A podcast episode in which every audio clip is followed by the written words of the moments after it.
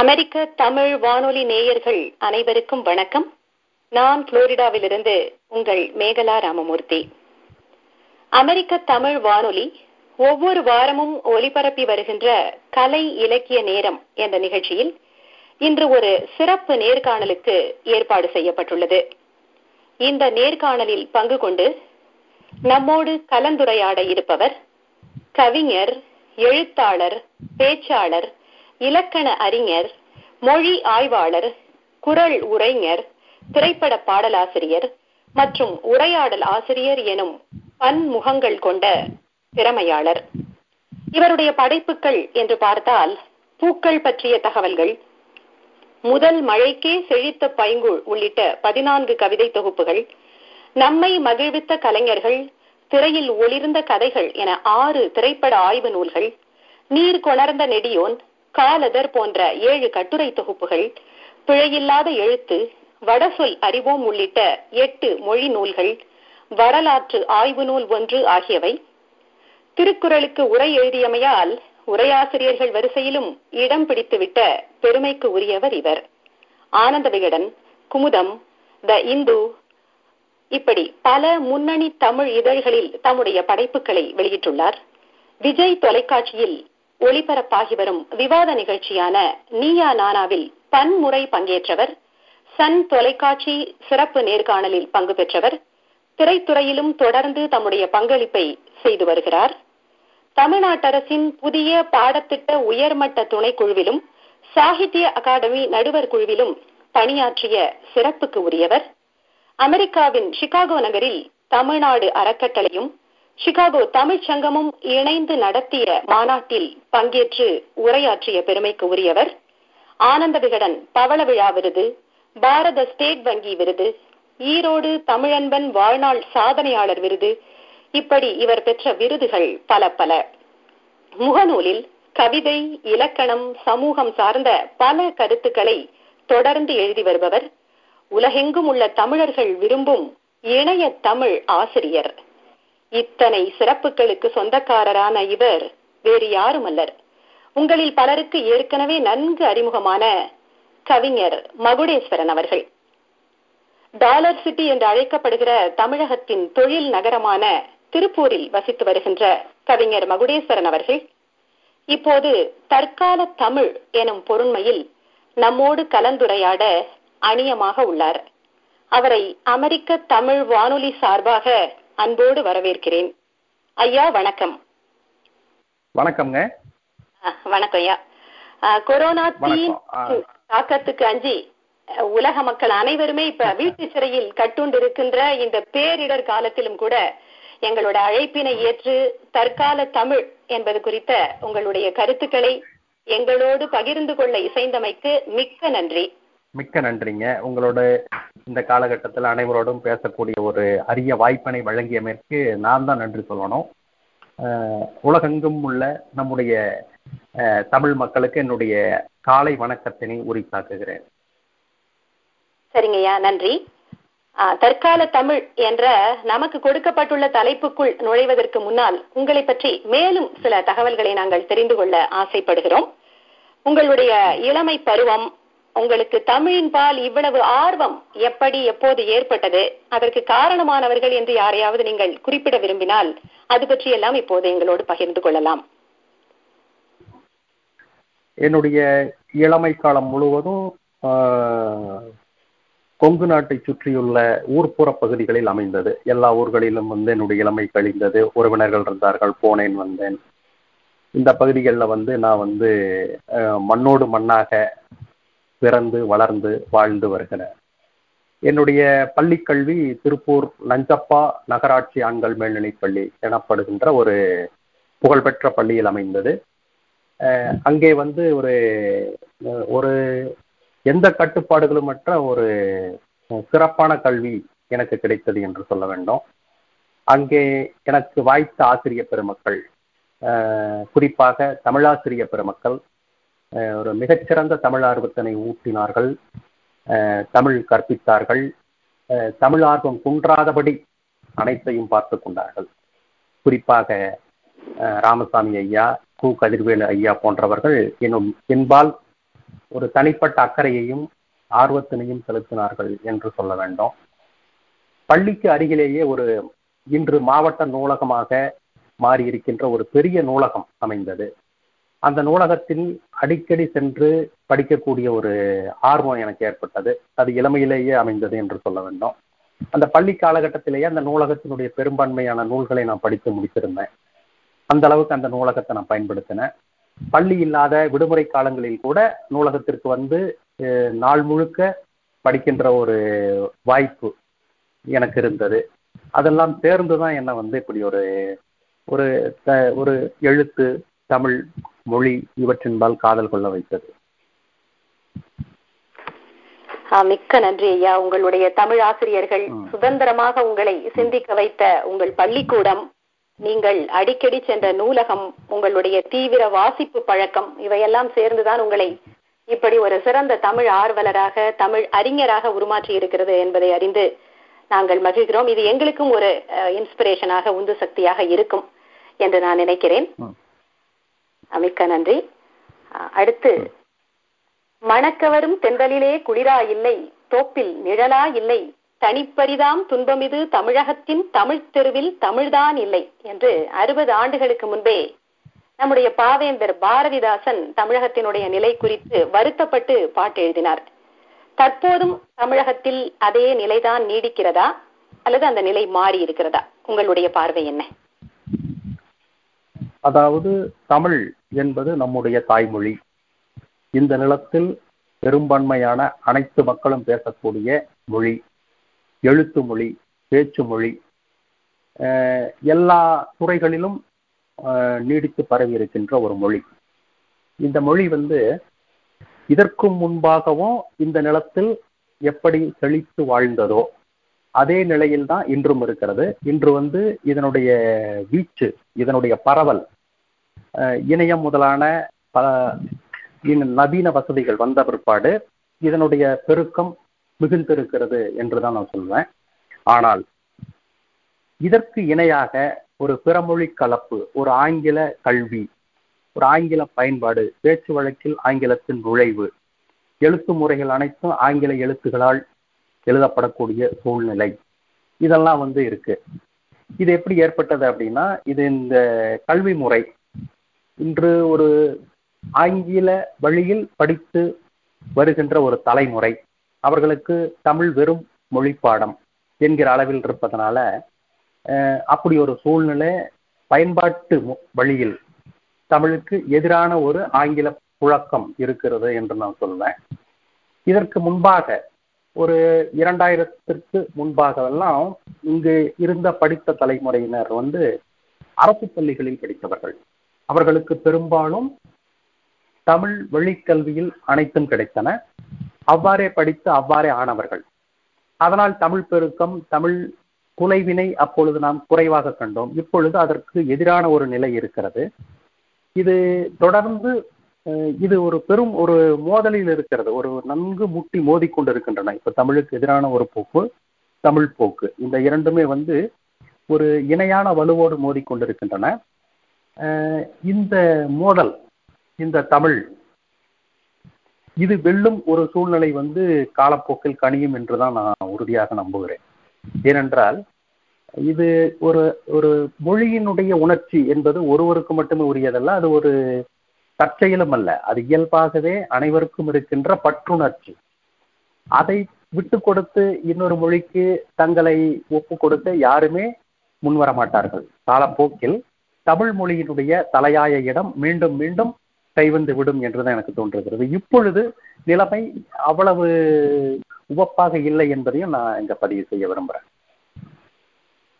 சரிங்கய்யா. நீங்க சொல்வதை வைத்து பார்க்கிற பொழுது பாரதிதாசன் சொன்ன நிலை பெரிதும் மாறிவிடவில்லை. ஆனால் இணையம் போன்ற சில தொழில்நுட்ப வசதிகளால் தமிழினுடைய வீச்சு அதிகரித்திருக்கிறது என்பது புலப்படுகிறது. நீங்கள் சொன்ன இன்னொரு முக்கியமான கருத்து அரசு பள்ளிகளில் படித்தவர்கள் தமிழ் வழி கல்வியிலே கற்றதனால் அவர்களுடைய தமிழ் புலமையும் பயிற்சியும் சிறப்பாக இருந்தது என்று சொன்னீர்கள். அப்படியானால் தனியார் பள்ளிகளில் இப்போது தமிழ் கற்பிக்கப்படுவதே இல்லையா? ஒரு மொழி பாடமாகவேனும் தமிழ் கற்பிக்கப்படுகிறதா இல்லையா? ஏன் கேக்குறேன்னா நம்முடைய அண்டை மாநிலங்களான கர்நாடகாவா இருக்கட்டும் கேரளா ஆந்திரா போன்றவற்றில் எல்லாம் தாய்மொழி கல்வி என்பதை அரசாங்கமே பள்ளி பாடத்திட்டத்திலே கட்டாயமாக்கி இருக்கிறது. நம்முடைய தமிழகத்தில் அப்படி ஒரு நிலை ஏற்படுமா? அல்லது இப்போது ஏற்பட்டு வருகிறதா? தமிழகத்தை பொறுத்தவரையில் நீங்கள் தமிழ் படித்தாக வேண்டும். தமிழ் கல்வி ஒரு மொழி பாடமாக எல்லாரும் படிக்கணும். அதுல வந்து மாற்று மாறுதல் இல்லை. ஆனா உங்களுடைய கல்வி உங்களுடைய பத்து பாடங்கள் ஐந்து பாடங்கள் இருக்கிற இடத்துல நீங்க வந்து படிக்கிற பெரும்பான்மை மற்ற இயல் சார்ந்த துறைகள் அது சம்பந்தமான ஒரு மொழி வந்து ஆங்கிலத்தில் இருக்கிறது. அதுதான் வந்து நாம வந்து ஒரு தமிழை மீறிய ஒரு மொழி ஒரு ஆங்கிலத்தின் வழியாக இவற்றை கற்றுக்கொள்ளக்கூடிய இடத்தில் நம் பிள்ளைகளை நாம் கொண்டு கொண்டு நிறுத்துகிறது. இதே பிற மாநிலங்களை பார்த்தால் நீங்க ஒரு தமிழ் எண்கள் இருக்கு இல்லைங்களா? நம்ம கா சா இங்க அந்த மாதிரி எல்லாம் எழுதுவோமே தமிழ் எண்கள். அந்த எண்கள் கூட பிற மாநிலங்களில் அவர்களுடைய மொழியில் தான் எழுதப்படும். இப்ப நான் மகாராஷ்டிரம் போன்ற மாநிலங்களில் நான் சுற்றி தெரிந்த போது ஒரு வண்டி எண் வந்து அவர்களுடைய எழுத்து தான் எழுதப்படுது. அந்த எண் எண்களை நீங்க புரிஞ்சுக்க முடியாது. ஆனா தமிழ்நாட்டை பொறுத்தவரையில் ஒரு வண்டியில் உள்ள எண்கள் முதற்கொண்டு அரபி எண்களை நாம் எழுதிக்கிட்டு இருக்கிறோம். அந்த அளவுக்கு நாம மொழியை வந்து நம்ம இடப்பெயர்ச்சி செய்து வைத்திருக்கிறோம். ஒரு இரண்டாம் இடத்திலோ அல்லது அதற்கான பயன்பாடு இந்த அளவிற்கு போதும் என்கிற இடத்திலேயோ வைத்திருக்கிறோம். பள்ளிக் கல்வியிலிருந்து தமிழுக்கு உரிய இன்றியமையாமை அதை தரப்பட வேண்டும் என்று தான் நான் சொல்லுவேன் அது குறைஞ்சதா இருக்குதுன்னு நான் சொல்லுவேன். ஆமா நான் ஒரு செய்தி கூட படித்தேன். தமிழ்நாட்டில் மட்டும்தான் தமிழே கற்காமல் நீங்க முனைவர் பட்டம் வரைக்கும் பெற முடியும் என்ற ஒரு அவல நிலை இன்னமும் நீடித்து வருகிறது என்று அது மாறும் என்று நாம் நம்புவோம். அடுத்து நான் உங்களிடம் கேட்க விரும்பது நம்ம தமிழர்களை பற்றி மற்றவர்களுடைய கணிப்பு என்னன்னா நம்மிடம் மொழி உணர்ச்சியை விட மொழி வெறி அதிகமாக இருக்கிறது என்ற ஒரு கருத்து வைக்கப்படுவது உண்டு. ஏன்னா நம்ம அடிக்கடி மேடைகள்ல முழங்குவோம் தமிழ் எங்கள் உயிர் அப்படின்னு. அதை நம்ம செயல்முறையில கொண்டு வரமோ இல்லையோ தெரியாது. ஆனா உணர்ச்சிகரமாக பேசுவதிலே நாம் வல்லவர்கள். இந்த மொழி உணர்ச்சி என்பதற்கும் மொழி வெறி என்பதற்கும் உள்ள வேறுபாடு என்ன? இதிலே எது தேவை என்று நீங்கள் நினைக்கிறீர்கள்? அதாவது நாம் ஒன்றை மொழி உணர்ச்சி ஒவ்வொருவருக்கும் உரியது. எந்த தாய்மொழியில் ஒருவர் பிறந்தாரோ அந்த தாய்மொழி உணர்ச்சியோடு அவர் இருப்பார். அவருடைய நில உணர்ச்சி எந்த நிலத்தில் பிறந்தாரோ அந்த நிலத்தின் மீது பற்றுணர்ச்சியோடு இருப்பார். இதெல்லாம் வந்து இயல்பானது. இது வந்து இவர் உணர்ச்சி அந்த உணர்ச்சியோடு இருக்கிறார் என்பது வந்து ஒரு வியப்புக்குரிய ஒன்றில்லை. மொழி உணர்ச்சி என்று வரும் பொழுது அது உணர்ச்சி புலத்தோடு தொடர்புடையது. இப்போ நீங்க வந்து உங்களை வந்து ஒரு தடி கொண்டு அடித்தால் உங்களுக்கு கண்ணீர் வராமல் போகலாம். ஆனா ஒரு கொடிய சொல் ஒரு வசைச்சொல் உங்கள் மீது வீசப்பட்டா உங்களுக்கு உடனே கண்ணீர் வந்து விடலாம். அப்ப மொழியினுடைய செயல் வந்து ஒருவருடைய உணர்ச்சியோடு விளையாடுகிறது. ஒரு ஒரு உணர்ச்சி புலத்தோடு தொடர்புடைய ஒரு ஒரு கருவிதான் மொழி. அந்த மொழியினுடைய உணர்ச்சி ஒருவருக்கு வந்து நான் அளவான உணர்ச்சியோடு தான் இருக்கிறேன் என்று நான் இருந்தாலும் கூட பிறருக்கு அது ஒரு வெறியாக தென்படலாம். இந்த வெறி என்பது வந்து ஒரு விமர்சன அளவுகோலை ஆனே தவிர அவருடைய மொழி உணர்ச்சி அவர் மொழியின் மீது நல்ல பற்றோடு இருக்கிறார் உரிய பற்றோடு மிகுந்த பற்றோடு இருக்கிறார் அவ்வாறு இருக்க விரும்புகிறார். அதுல ஒண்ணா நான் அவரை நாம வந்து வெறியுடையவர் என்று நாமெல்லாம் கூறிவிட முடியாது. அதே நிலையில் பிற மொழி உணர்ச்சி பிற மொழியிடர் பிற மொழி குறித்தெல்லாம் நமக்கு எந்த ஒரு தாழ்வுணர்ச்சியும் கிடையாது. அதை என்ன நாம் தாழ்த்தி மதிப்பிடல அவர்களை விலக்கி வைக்கல அவர்களை எந்த நான் எந்த ஒரு குறையும் சொல்லவில்லை அவர்களுடைய மொழி உணர்ச்சியும் மதிக்கிறோம். அதே போல அவர்களை விடவும் அவர்களுக்கு நிகரானதும் மேலானதுமான மொழி உணர்ச்சியோடு நாம் இருக்கிறோம். அதுதான் நம் இங்கே பார்க்கப்பட வேண்டிய அது இயல்பானது இயற்கையானது. இது வெறிய வெறியுள்ள ஒரு செயல். இது மொழி வெறி எல்லாற்றிலும் தமிழ் புகுத்துவது. இது ஒரு இது ஒரு விருப்பத்தக்க செயல் இல்லை அப்படின்னு யாரும் சொல்ல முடியாது. அது இயற்கை. ஒருவருடைய உடைமை குறித்த ஒருவருடைய வரலாறு தன் தன் தன்னை பற்றிய ஒரு பெருமிதம் சார்ந்த ஒரு ஒரு செயல். இதனால இது மொழி உணர்ச்சி வந்து வெறி என்று சொல்லவே கூடாது. சொல்லவே இயலாது. சரி. அப்ப நாம் தமிழர்களிடம் இருப்பது அதீதமான மொழி பற்றுதானே தவிர அதை நாம் மொழி வெறி என்று நாம் மொழிபெயர்க்க கூடாது என்று நீங்கள் சொல்லி இருக்கிறீர்கள். இது மகிழ்ச்சியை தருகின்ற ஒன்றாகத்தான் இருக்கிறது. ஏனென்றால் சில பேர் பரவலாக நம் மீது வைக்க குற்றச்சாட்டு அது. அதனால தான் நான் கேட்டேன். ஆஹ் அடுத்து பார்த்தீங்கன்னா நம்முடைய தமிழகத்திலே நீங்களே சொன்ன மாதிரி இப்போது ஆங்கில வழி கல்வியில் தான் பலரும் பயின்று வருகிறார்கள் என்பது நிதர்சனமாக நாம் பார்த்து வருகின்ற உண்மை. இந்த சூழலிலே தமிழில் எழுதுபவர்கள் படிப்பவர்களுடைய எண்ணிக்கை மிகுந்திருக்கிறதா? குறைந்திருக்கிறதா? தமிழ் வந்து ஒரு பயன்பாட்டு மொழியாக பாடத்திட்டத்திற்கு வெளியே அதிகரித்திருக்கிறது மிகுதி அடைந்திருக்கிறது என்று நான் சொல்வேன். ஏனென்றால் இது நாள் வரைக்கும் வாழ்ந்த ஒரு கால காலத்துல நாம எழுதுவது அப்படிங்கிறது வந்து ஒரு கடிதம் எழுதுவது என்கிற அளவில் தான் இருந்தது. ஒரு கடிதம் எழுதுவோம் ஏதாச்சும் ஒரு குறிப்புகள் எழுதி வைப்போம். ஏதாச்சும் ஒரு அன்றாட குறிப்பு நாளேடு எழுதி வைப்போம். இந்த அளவுக்கு தான் நம்ம மொழியை வந்து வழக்கமான வாழ்க்கையில பயன்படுத்தி கொண்டிருந்தோம். இப்பொழுது நீங்க உங்களுக்கு கைபேசி வந்து விட்டது பல்வேறு செயலிகளை பயன்படுத்துகிறீர்கள் யாரோடும் பேசுவதை விட எழுத்தின் வழியாக தொடர்பு கொள்கிறீர்கள். ஒரு ஒரு வாக்கியத்தின் வழியாக வரியின் வழியாக நீங்க ஒருவரோட நீங்க பேசிக் கொண்டிருக்கிறீர்கள். இப்ப வந்து இந்த இடத்துல தான் வந்து மொழியினுடைய எழுத்து பயன்பாடு அதிகமாயிட்டது. மிகு மிகுதியாக அடைந்து விட்டது என்று சொல்ல வேண்டும். இப்போ ஒரு கணவன் மனைவிக்கு கூட ஒரு எண் வினவியில் யோகார்த்தப்பன எண் வினவின்னு சொல்றேன். எண் வினவியல் வந்து இன்று வர தாமதமாகும்னு ஒரு செய்தி அனுப்புறாரு. அப்ப எல்லாமே வந்து எழுத்தா மாறிக்கிட்டு இருக்கு. இப்ப நம்மளுடைய பயன்பாடு ஒவ்வொருவரோடும் நேரடியா பேசக்கூடிய இடத்துல இருந்து விலகி நீங்க மொழி வடிவத்தில் வாக்கிய அமைப்பில் வரி வடிவத்தில் நீங்க வந்து தொடர்பு கொள்றீங்க. இந்த பயன்பாடு வந்து இப்பொழுது அதிகமாகி இருக்கிறது மிகுந்திருக்கிறது. இந்த இடத்துல எல்லாருமே தமிழ் மக்கள் அனைவருமே வந்து தமிழை பயன்படுத்தக்கூடிய ஒரு இடத்தில் எழுதக்கூடியவர்களாக மாறிட்டாங்க. ஒரு வாக்கு இது ஒரு அன்றாடம் வந்து ஒரு பத்து செய்தியானும் பத்து வாக்கியம் வேணும் எழுதுறாங்க அவங்க. அப்ப எழுதக்கூடிய மக்களா மாறிட்டாங்க. இந்த மொழி வந்து பயன்பாட்டுக்கு வந்துருச்சு. எழுத்து பயன்பாட்டுக்கு வந்துருச்சு. ஒரு காலத்துல எழுத்து என்பது மிகப்பெரிய அரிய செயல். ஒரு யானை மீது ஒரு ஊர்வலம் வைத்து கொண்டு வந்து கல்வெட்டில் எழுதக்கூடிய அளவிற்கு வந்து ஒரு எழுதக்கூடியவர் வந்து புகழ் பெற்றிருந்தார் ஒரு தனிப்பட்டவரா இருந்தார். இன்று மக்கள் அனைவரும் இன்று எல்லாருமே ஒரு பா படித்தவன் பாமரன் என்ற வேறுபாடு இருந்த போது மற்றவர்கள் எழுதவே இல்லை. ஆனா இன்றைக்கு அனைவருமே எழுதக்கூடிய ஒரு சூழ்நிலை வந்திருக்கிறது. இங்கே மொழி வந்து ஒரு ஒரு கடைநிலை பயன்பாட்டு வரைக்கும் வந்துவிட்டது என்று சொல்ல வேண்டும். அதனால் தமிழ் வந்து இன்று எல்லாராலும் எழுதப்படுகிறது. அதனால் தான் தமிழ் குறித்து பேசினால் இன்று இவ்வளவு ஆர்வம். எல்லாரும் கவனிக்கிறார்கள். என்ன என்று பார்க்கிறார்கள். அதனால் மொழியினுடைய பயன்பாடு மிகுந்திருக்கிறது என்றுதான் நான் சொல்றேன். நல்ல பதிலையா? நீங்கள் சொல்வதை வைத்து பார்க்கிற பொழுது இந்த தொழில்நுட்ப வளர்ச்சி காரணமாக அந்த எண் வினவியாக இருக்கட்டும் அல்லது பேஸ்புக் ட்விட்டர் போன்ற நிறைய இலவச இணைய பகுதிகள் வந்து விட்டதனாலே எழுத்து பயன்பாடு மிகுந்திருக்கிறது. அதனாலே மக்களிடம் எழுதுகின்ற தன்மை அதிகரித்திருக்கிறது என்று நீங்கள் அவதானித்து சொல்லுகிறீர்கள். அது ஏற்றுக்கொள்ளக்கூடிய கருத்தாகத்தான் இருக்கிறது. அடுத்தது நாம் பார்த்தோம் என்றால் நம்முடைய தமிழ் நீண்ட நெடிய வரலாறு கொண்டது. தொன்று நிகழ்ந்தது அனைத்தும் உணர்ந்திடும் சூழ்கலை வாணர்களும் இவள் என்று பிறந்தவள் என்று உணராத இயல்பினலாம் எங்கள் தாய் என்று தமிழ்த்தாயினுடைய தொன்மையை பற்றி அதனை அறிய முடியாத தன்மையை பற்றி பாரதி குறிப்பிடுவார். அப்படிப்பட்ட நீண்ட வரலாறு கொண்ட தமிழிலே பிற மொழிகள் கலப்பது என்பது இயல்பான ஒன்றுதான். ஏனென்றால் தமிழகத்தை தமிழர் அல்லாத பல அரசர்கள் ஆண்டிருக்கிறார்கள். வடநாட்டில் இருந்து நிறைய பேர் வந்து தமிழ்நாட்டிலே தங்கி இருக்கிறார்கள் அதனால தமிழ்ல கணிசமாக வடமொழி சொற்கள் அரபு சொற்கள் மராத்திய சொற்கள் எல்லாமே கலந்திருக்கு. இப்ப நம்ம பயன்பாட்டுல இருக்கிற தமிழ்ங்கிறது தூய தமிழ் இல்ல. நாமே கூட தமிழா வடமொழியா என்று தெரிந்து கொள்ள முடியாமல் பல வடமொழி சொற்களை தமிழ்ல பயன்படுத்திட்டு இருக்கோம். ஆக இன்றைய காலகட்டத்திலே நாம் தமிழை எப்படி பயன்படுத்துவது? அதனுடைய இயல்பிலேயே அந்த கலப்பு தமிழிலேயே அப்படியே பயன்படுத்தலாமா? அல்லது பிறமொழி சொற்கள் எவை என்று கண்டறிந்து அவற்றை நீக்கிவிட்டு நாம் தமிழ் சொற்களாக போட்டு பயன்படுத்த வேண்டுமா? உங்களுடைய கருத்து என்ன?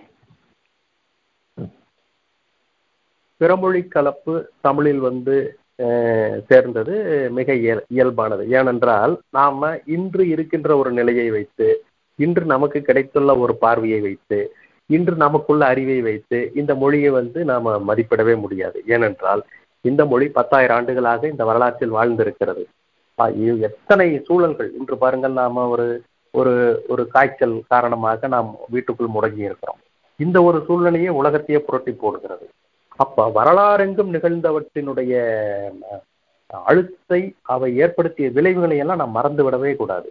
ஒரு ஒரு பெரும் படையெடுப்பு ஒரு கொள்ளை ஒரு திடீரென்று இடப்பெயர்வு பஞ்சம் பசி முதலான எத்தனையோ மனித மனிதர்களை வந்து அவர்களுடைய இயல்பு வாழ்க்கையிலிருந்து முற்றாக மாற்றிவிடக்கூடிய பல்வேறு தாக்கங்கள் வந்து எப்பொழுதும் வந்து இந்த இனக்குழு மீது இந்த சமுதாயத்தின் மீது தோன்றிக்கொண்டே இருந்தது. அவற்றுக்கெல்லாம் முகம் கொடுத்து இடம் கொடுத்து இந்த மொழி வந்து தன்னை வந்து காப்பாற்றி வந்திருக்கிறது. அப்ப ஒரு பிறமொழி கலப்பு ஒரு பிற மொழியினுடைய பிறமொழி ஆட்சியாளர்களின் கீழ் இருந்தமை இதெல்லாம் தவிர்க்கவே முடியாது. வரலாறு என்பது அதுதான். எப்பொழுதுமே வந்து அது ஒரு கெட்டித்தன்மையோடு இருப்பதல்ல. அதை வந்து உறவு மோதி உரையாடி ஒன்று வீழ்ந்து ஒன்று வெற்றி பெற்று எல்லாம் மாறி மாறி வருவது தான் அதுல இந்த மொழிக்கும் நேர்ந்தவை எல்லாமே வந்து வரலாற்றின் வழியாக நேர்ந்தவை. தவிர்க்கவே முடியாது. இப்ப பிற மொழியின் தமிழ்ல கலந்திருக்கு. இது நாள் வரை வந்து ஒரு மொழி வந்து ஒரு அதனுடைய சொற்கள் வந்து நாம ஒரு பெரிதாக எடுத்துக்கொண்டு இது பிற மொழி இது தமிழ் என்றெல்லாம் பாகுபடுத்தி நாம் பார்க்கவில்லை என்பது ஒரு உண்மை. ஒரு தனித்தமிழ் இயக்கங்கள் போன்றவை எல்லாம் இதை வந்து முறையா செய்தாலுமே கூட இதை வந்து பெரிய அளவில் வந்து மக்கள் மத்தியில் அவற்றையெல்லாம் பரவலாக்கவில்லை. அப்படிங்கிறது அதற்கான தேவையும் இருக்கவில்லை. ஏனென்றால் வந்து ஒருத்தன் வந்து படித்து வெளியே வந்து அவன் வந்து எழுதக்கூடியவனா பேசக்கூடியவனா இருந்ததே பெருசு. அந்த இடத்துல வந்து நம்ம மொழி தூய்மை மொழியினுடைய சிறப்பு குறித்தெல்லாம் வந்து அவர்களுக்கு வந்து அவர்களிடமிருந்து எதிர்பார்க்க முடியாது. ஆனா இன்றைக்கு நிலைமை மாறி இருக்கிறது என்னவென்றால் எல்லாருக்குமே வந்து ஒரு நல்ல மொழியை பயன்படுத்த வேண்டும் என்கின்ற ஒரு ஆர்வம் இருக்கிறது. அந்த இடத்தில் ஒரு நல்ல தமிழ் வந்து மிக மிக எளிமையா இருக்கும். இப்ப நாம வந்து ஏதாச்சும் ஒரு வட சொற்களை பயன்படுத்தினால்தான் மொழி வந்து பண்டிதத்தன்மை அடையுமே தவிர ஒரு இயல்பான எளிய தமிழ் வந்து மிக மிக எளிய நிலையில் நல்ல நிலையில் இருக்கும். அதுதான் வந்து நம்மளுடைய மக்கள் வந்து பேசிக்கொண்டிருந்தார்கள் பேச்சு தமிழில் அருமையாக விளங்கிய மொழியை நாம் திரும்ப திரும்ப எழுதணும் எழுதும் பொழுது இன்னும் எழுதும் பொழுதுதான் பிறமொழி சொல்ல ஏதோ ஒரு இடத்துல நாம விஷயம்னு போடுறோம். மக்கள் வந்து விஷயம் விஷயம் எல்லாம் பேசிக்கொண்டிருக்கவில்லை. அவங்களுக்கு ஏதோ ஒரு தேதி அப்படின்னு அவங்க சொல்லிட்டு இருப்பாங்க ஆனா வடசொல் வந்து எழுதும் பொழுது ஏதோ ஒரு இடத்தில் வந்து நுழையுது. அந்த இடத்தில் அப்படி சரியா நுழைஞ்சது என்னாச்சு? அது நிலைத்து விட்டது. இப்ப என்ன செய்வது? வட சொற்களை களைவது மிக மிக எளிது. சில நூற்றுக்கணக்கான சொற்கள் மட்டும்தான் நம்முடைய அன்றாட பயன்பாட்டில் கலந்திருக்கு. நம்முடைய அன்றாட பயன்பாடு சில நூறு சொற்களால் ஆனது அப்படிங்கிறதை நாம மறக்கக்கூடாது. அந்த இடத்துல இந்தந்த சொற்கள் இது இது இதற்கு மாற்றாக இது என்று நாம் பயன்படுத்தி பழகிவிட்டால் பிறமொழி சொற்கள் அனைத்தையும் கலைந்து விடலாம். தமிழில் வந்து எல்லா சொற்களையும் நீக்கிவிட்டு தூய தமிழில் இயற்கையாக நல்ல தமிழில் பேசுவதும் எழுதுவதும் இயலும். அதை வந்து செய்ய முடியும். சில நூறு சொற்களுக்கு மாற்றான சொற்கள் இவை. எடுத்துக்காட்டாக அபேட்சகர் அப்படின்னு ஒரு சொல் இருந்தது. வேட்பாளர்னு மாத்தினாங்க. அது நிலைத்து விட்டது. பிரச்சாரம் என்ற சொல் இருந்தது. பரப்புரை என்று மாற்றினார்கள் நிலைத்து விட்டது. இப்படி ஒவ்வொரு சொல்லுக்கும் மாற்றாக தொடர்ந்து பயன்படுத்தி வந்தால் பிறமொழி சொற்களை கலைந்து விடலாம். நல்ல தமிழில் பேசலாம். நல்ல பதில் சொன்னீர்கள். எளிய தமிழில் எழுதுவதுதான் பிற மொழி சொற்களை கலந்து எழுதுவதை விடவும் சுலபமானது. அது பழக்கத்திலே நமக்கு வந்துவிடும். என்று சொல்லி சில உதாரணங்களும் சொன்னீர்கள். அபேட்சகர் என்பதை நாம் வேட்பாளராக்கினோம். இப்படி நிறைய சொற்கள் புழக்கத்துக்கு வந்து விட்டதனால் அது தானாகவே இயல்பாகிவிடும் என்று. அதனால் எல்லாமே பழக்கம் தான் சித்திரமும் கைப்பழக்கம் செந்தமிழும் நாப்பழக்கம் போல தூய தமிழில் எழுதுவதும் கைப்பழக்கம் தான் இல்லையா அப்படிதான் நான் புரிந்து கொள்கிறேன். அந்த வினாவை ஒட்டியே இன்னொரு வினா. இப்ப நம்ம தமிழில் எழுதும் போது இலக்கண விதிகளை எல்லாம் பின்பற்ற வேண்டுமா? அல்லது பேச்சு வழக்கிலேயே எழுதலாமா? இயற்கையாகவே நீங்க ஒரு இலக்கணத்திற்கு உட்பட்டு தான் அந்த மொழியை அறிந்து வைத்திருக்கிறீர்கள். இது வந்து இலக்கணம்ங்கிறது நமக்கு வெளியிருந்தோ யாரோ நமக்கு பிரித்ததோ இல்லை. இலக்கணத்திற்கு உட்பட்ட ஒன்று தான் நாம் மொழியாக அறிந்து வைத்திருக்கிறோம். இலக் இலக்கணம் என்ன சொல்லுதோ அதன்படி தான் இந்த மொழியை பேசிக்கிட்டு இருக்கிறோம். அதனாலதான் வந்து ஒரு பேச்சு மொழிக்கும் எழுத்து மொழிக்கும் இடையில ஒரு ஒரு ஒரு இழையராத தொடர்பு நீடித்து நிலைத்து வருது. அதனால இலக்கணத்துக்கு உட்பட்டு தான் நாம வந்து பேசிக்கிட்டு இருக்கிறோம். எழுதுறோம். எல்லாமே இலக்கணத்தின்படி தான் நடக்குது. இதுல இலக்கணம் அப்படிங்கிற ஒரு ஒரு சிறப்பான பார்வை எங்க வருது என்றால் மொழியை மேலும் நீங்க சிறப்பா பயன்படுத்த இந்த கத்தியை இன்னும் நன்கு சுழற்றணும் அப்படின்னா அங்கே மேல இலக்கணம் தேவைப்படுது. எதற்கு இலக்கணம் தேவை? இந்த சொற்கள் இப்படி என்னுடைய விருப்பப்படி நான் எழுதிட்டோ பேசிட்டோ போலாமே என்று சொன்னால் அது தவறு. ஏனென்றால் இலக்கணம் என்பது ஒரு இந்த மொழிக்கு வேலி. மொழி என்பது ஒரு பயிர் என்றால் இலக்கணம் என்பது வேலி. பயிர் வந்து வளர்ந்து வளர்ந்து வளர்ந்து வள மரமாகி உயர்ந்து கொண்டே போகும். இந்த வேலியையும் அதே போல் உயர்த்தி கட்டணும். இப்போ நீங்க வேலி உயரமா இருந்து பயிர் தாழ்வா இருந்தா பயிருக்கு ஆபத்து இல்லை. ஆனா வேலியை விட பயிர் என்று வளர்ந்து விட்டது. வேலி அப்படியே இருக்கு. இந்த வேலியையும் உயர்த்து கட்ட வேண்டிய ஒரு பொறுப்பு நமக்கு இருக்கு. அதற்காகத்தான் இலக்கணத்தை வந்து இதனுடைய அடிப்படை அளவிலேனும் இதை பின்பற்ற வேண்டும் அப்படின்னு நாம் சொல்றோம். இலக்கணம் தெரியாமல் இந்த மொழியை நாம் பயன்படுத்தவில்லை. இலக்கணத்திற்கு உட்பட்டு தான் இலக்கணம் என்ன சொல்கிறதோ அதன் வழியே தான் நம்ம மொழியை ஆண்டு கொண்டிருக்கிறோம். அதனால் இலக்கணத்தை வந்து இந்த மொழிக்கு எதிரானதாகவோ நாம் பயன்படுத்தி கொண்டு கொண்டிருக்கின்ற மொழிக்கு ஒரு தொடர்பில்லாத ஒன்றாகவோ கருத வேண்டியதில்லை. இலக்கணம் தான் இந்த மொழி. இந்த மொழியை கட்டமைத்து பா காத்து வந்தது இலக்கணம் தான் இலக்கணமும் மொழியும் ஒன்றாக இருந்ததால் தான் இன்னைக்கு நமக்கு அது கிடைச்சிருக்கு. இல்லாட்டி இது பத்தாயிரம் ஆண்டுகளுக்கு முன்பே எத்தனையோ மொழிகள் தோன்றி அழிந்திருக்கின்றன. அந்த வழியில போயிருக்குமே. ஆக இலக்கணம் வந்து இந்த மொழியை கட்டி காத்தது இன்று இலக்கணம் குறித்து பேச வேண்டிய கட்டாயம் உண்டு. இலக்கணம் எல்லாருக்கும் தெரியும் என்பது நான் சொல்றேன். ஒரு பாமரருக்கும் இலக்கணம் தெரியும். அவர் இலக்கணத்திற்கு உட்பட்டு தான் இந்த மொழியை பேசுகிறார். அவர் ஒரு மொழி அவர் தன் ஒரு- தன்னுடைய ஒரு சொல்ல தவறா சொல்றதில்லை. புரியல நெடிலா சொல்றதில்லை. உரியவாறு தான் அவரும் பயன்படுத்தி கொண்டிருக்கிறார். அதனால் இலக்கணம் வந்து இந்த மொழிக்கு கட்டாயம். ஒவ்வொருவரும் இலக்கணம் அறிந்திருக்க வேண்டும். எல்லாருக்கும் தெரியும். அடிப்படை அளவிலேனும் இலக்கணம் தெரியும். அவற்றை மீண்டும் மீட்டெடுக்கிறோம். இதைத்தான் நாம் ஒரு ஒரு செயலா செஞ்சு செய்து கொண்டிருக்கிறோம்னு சொல்வேன்.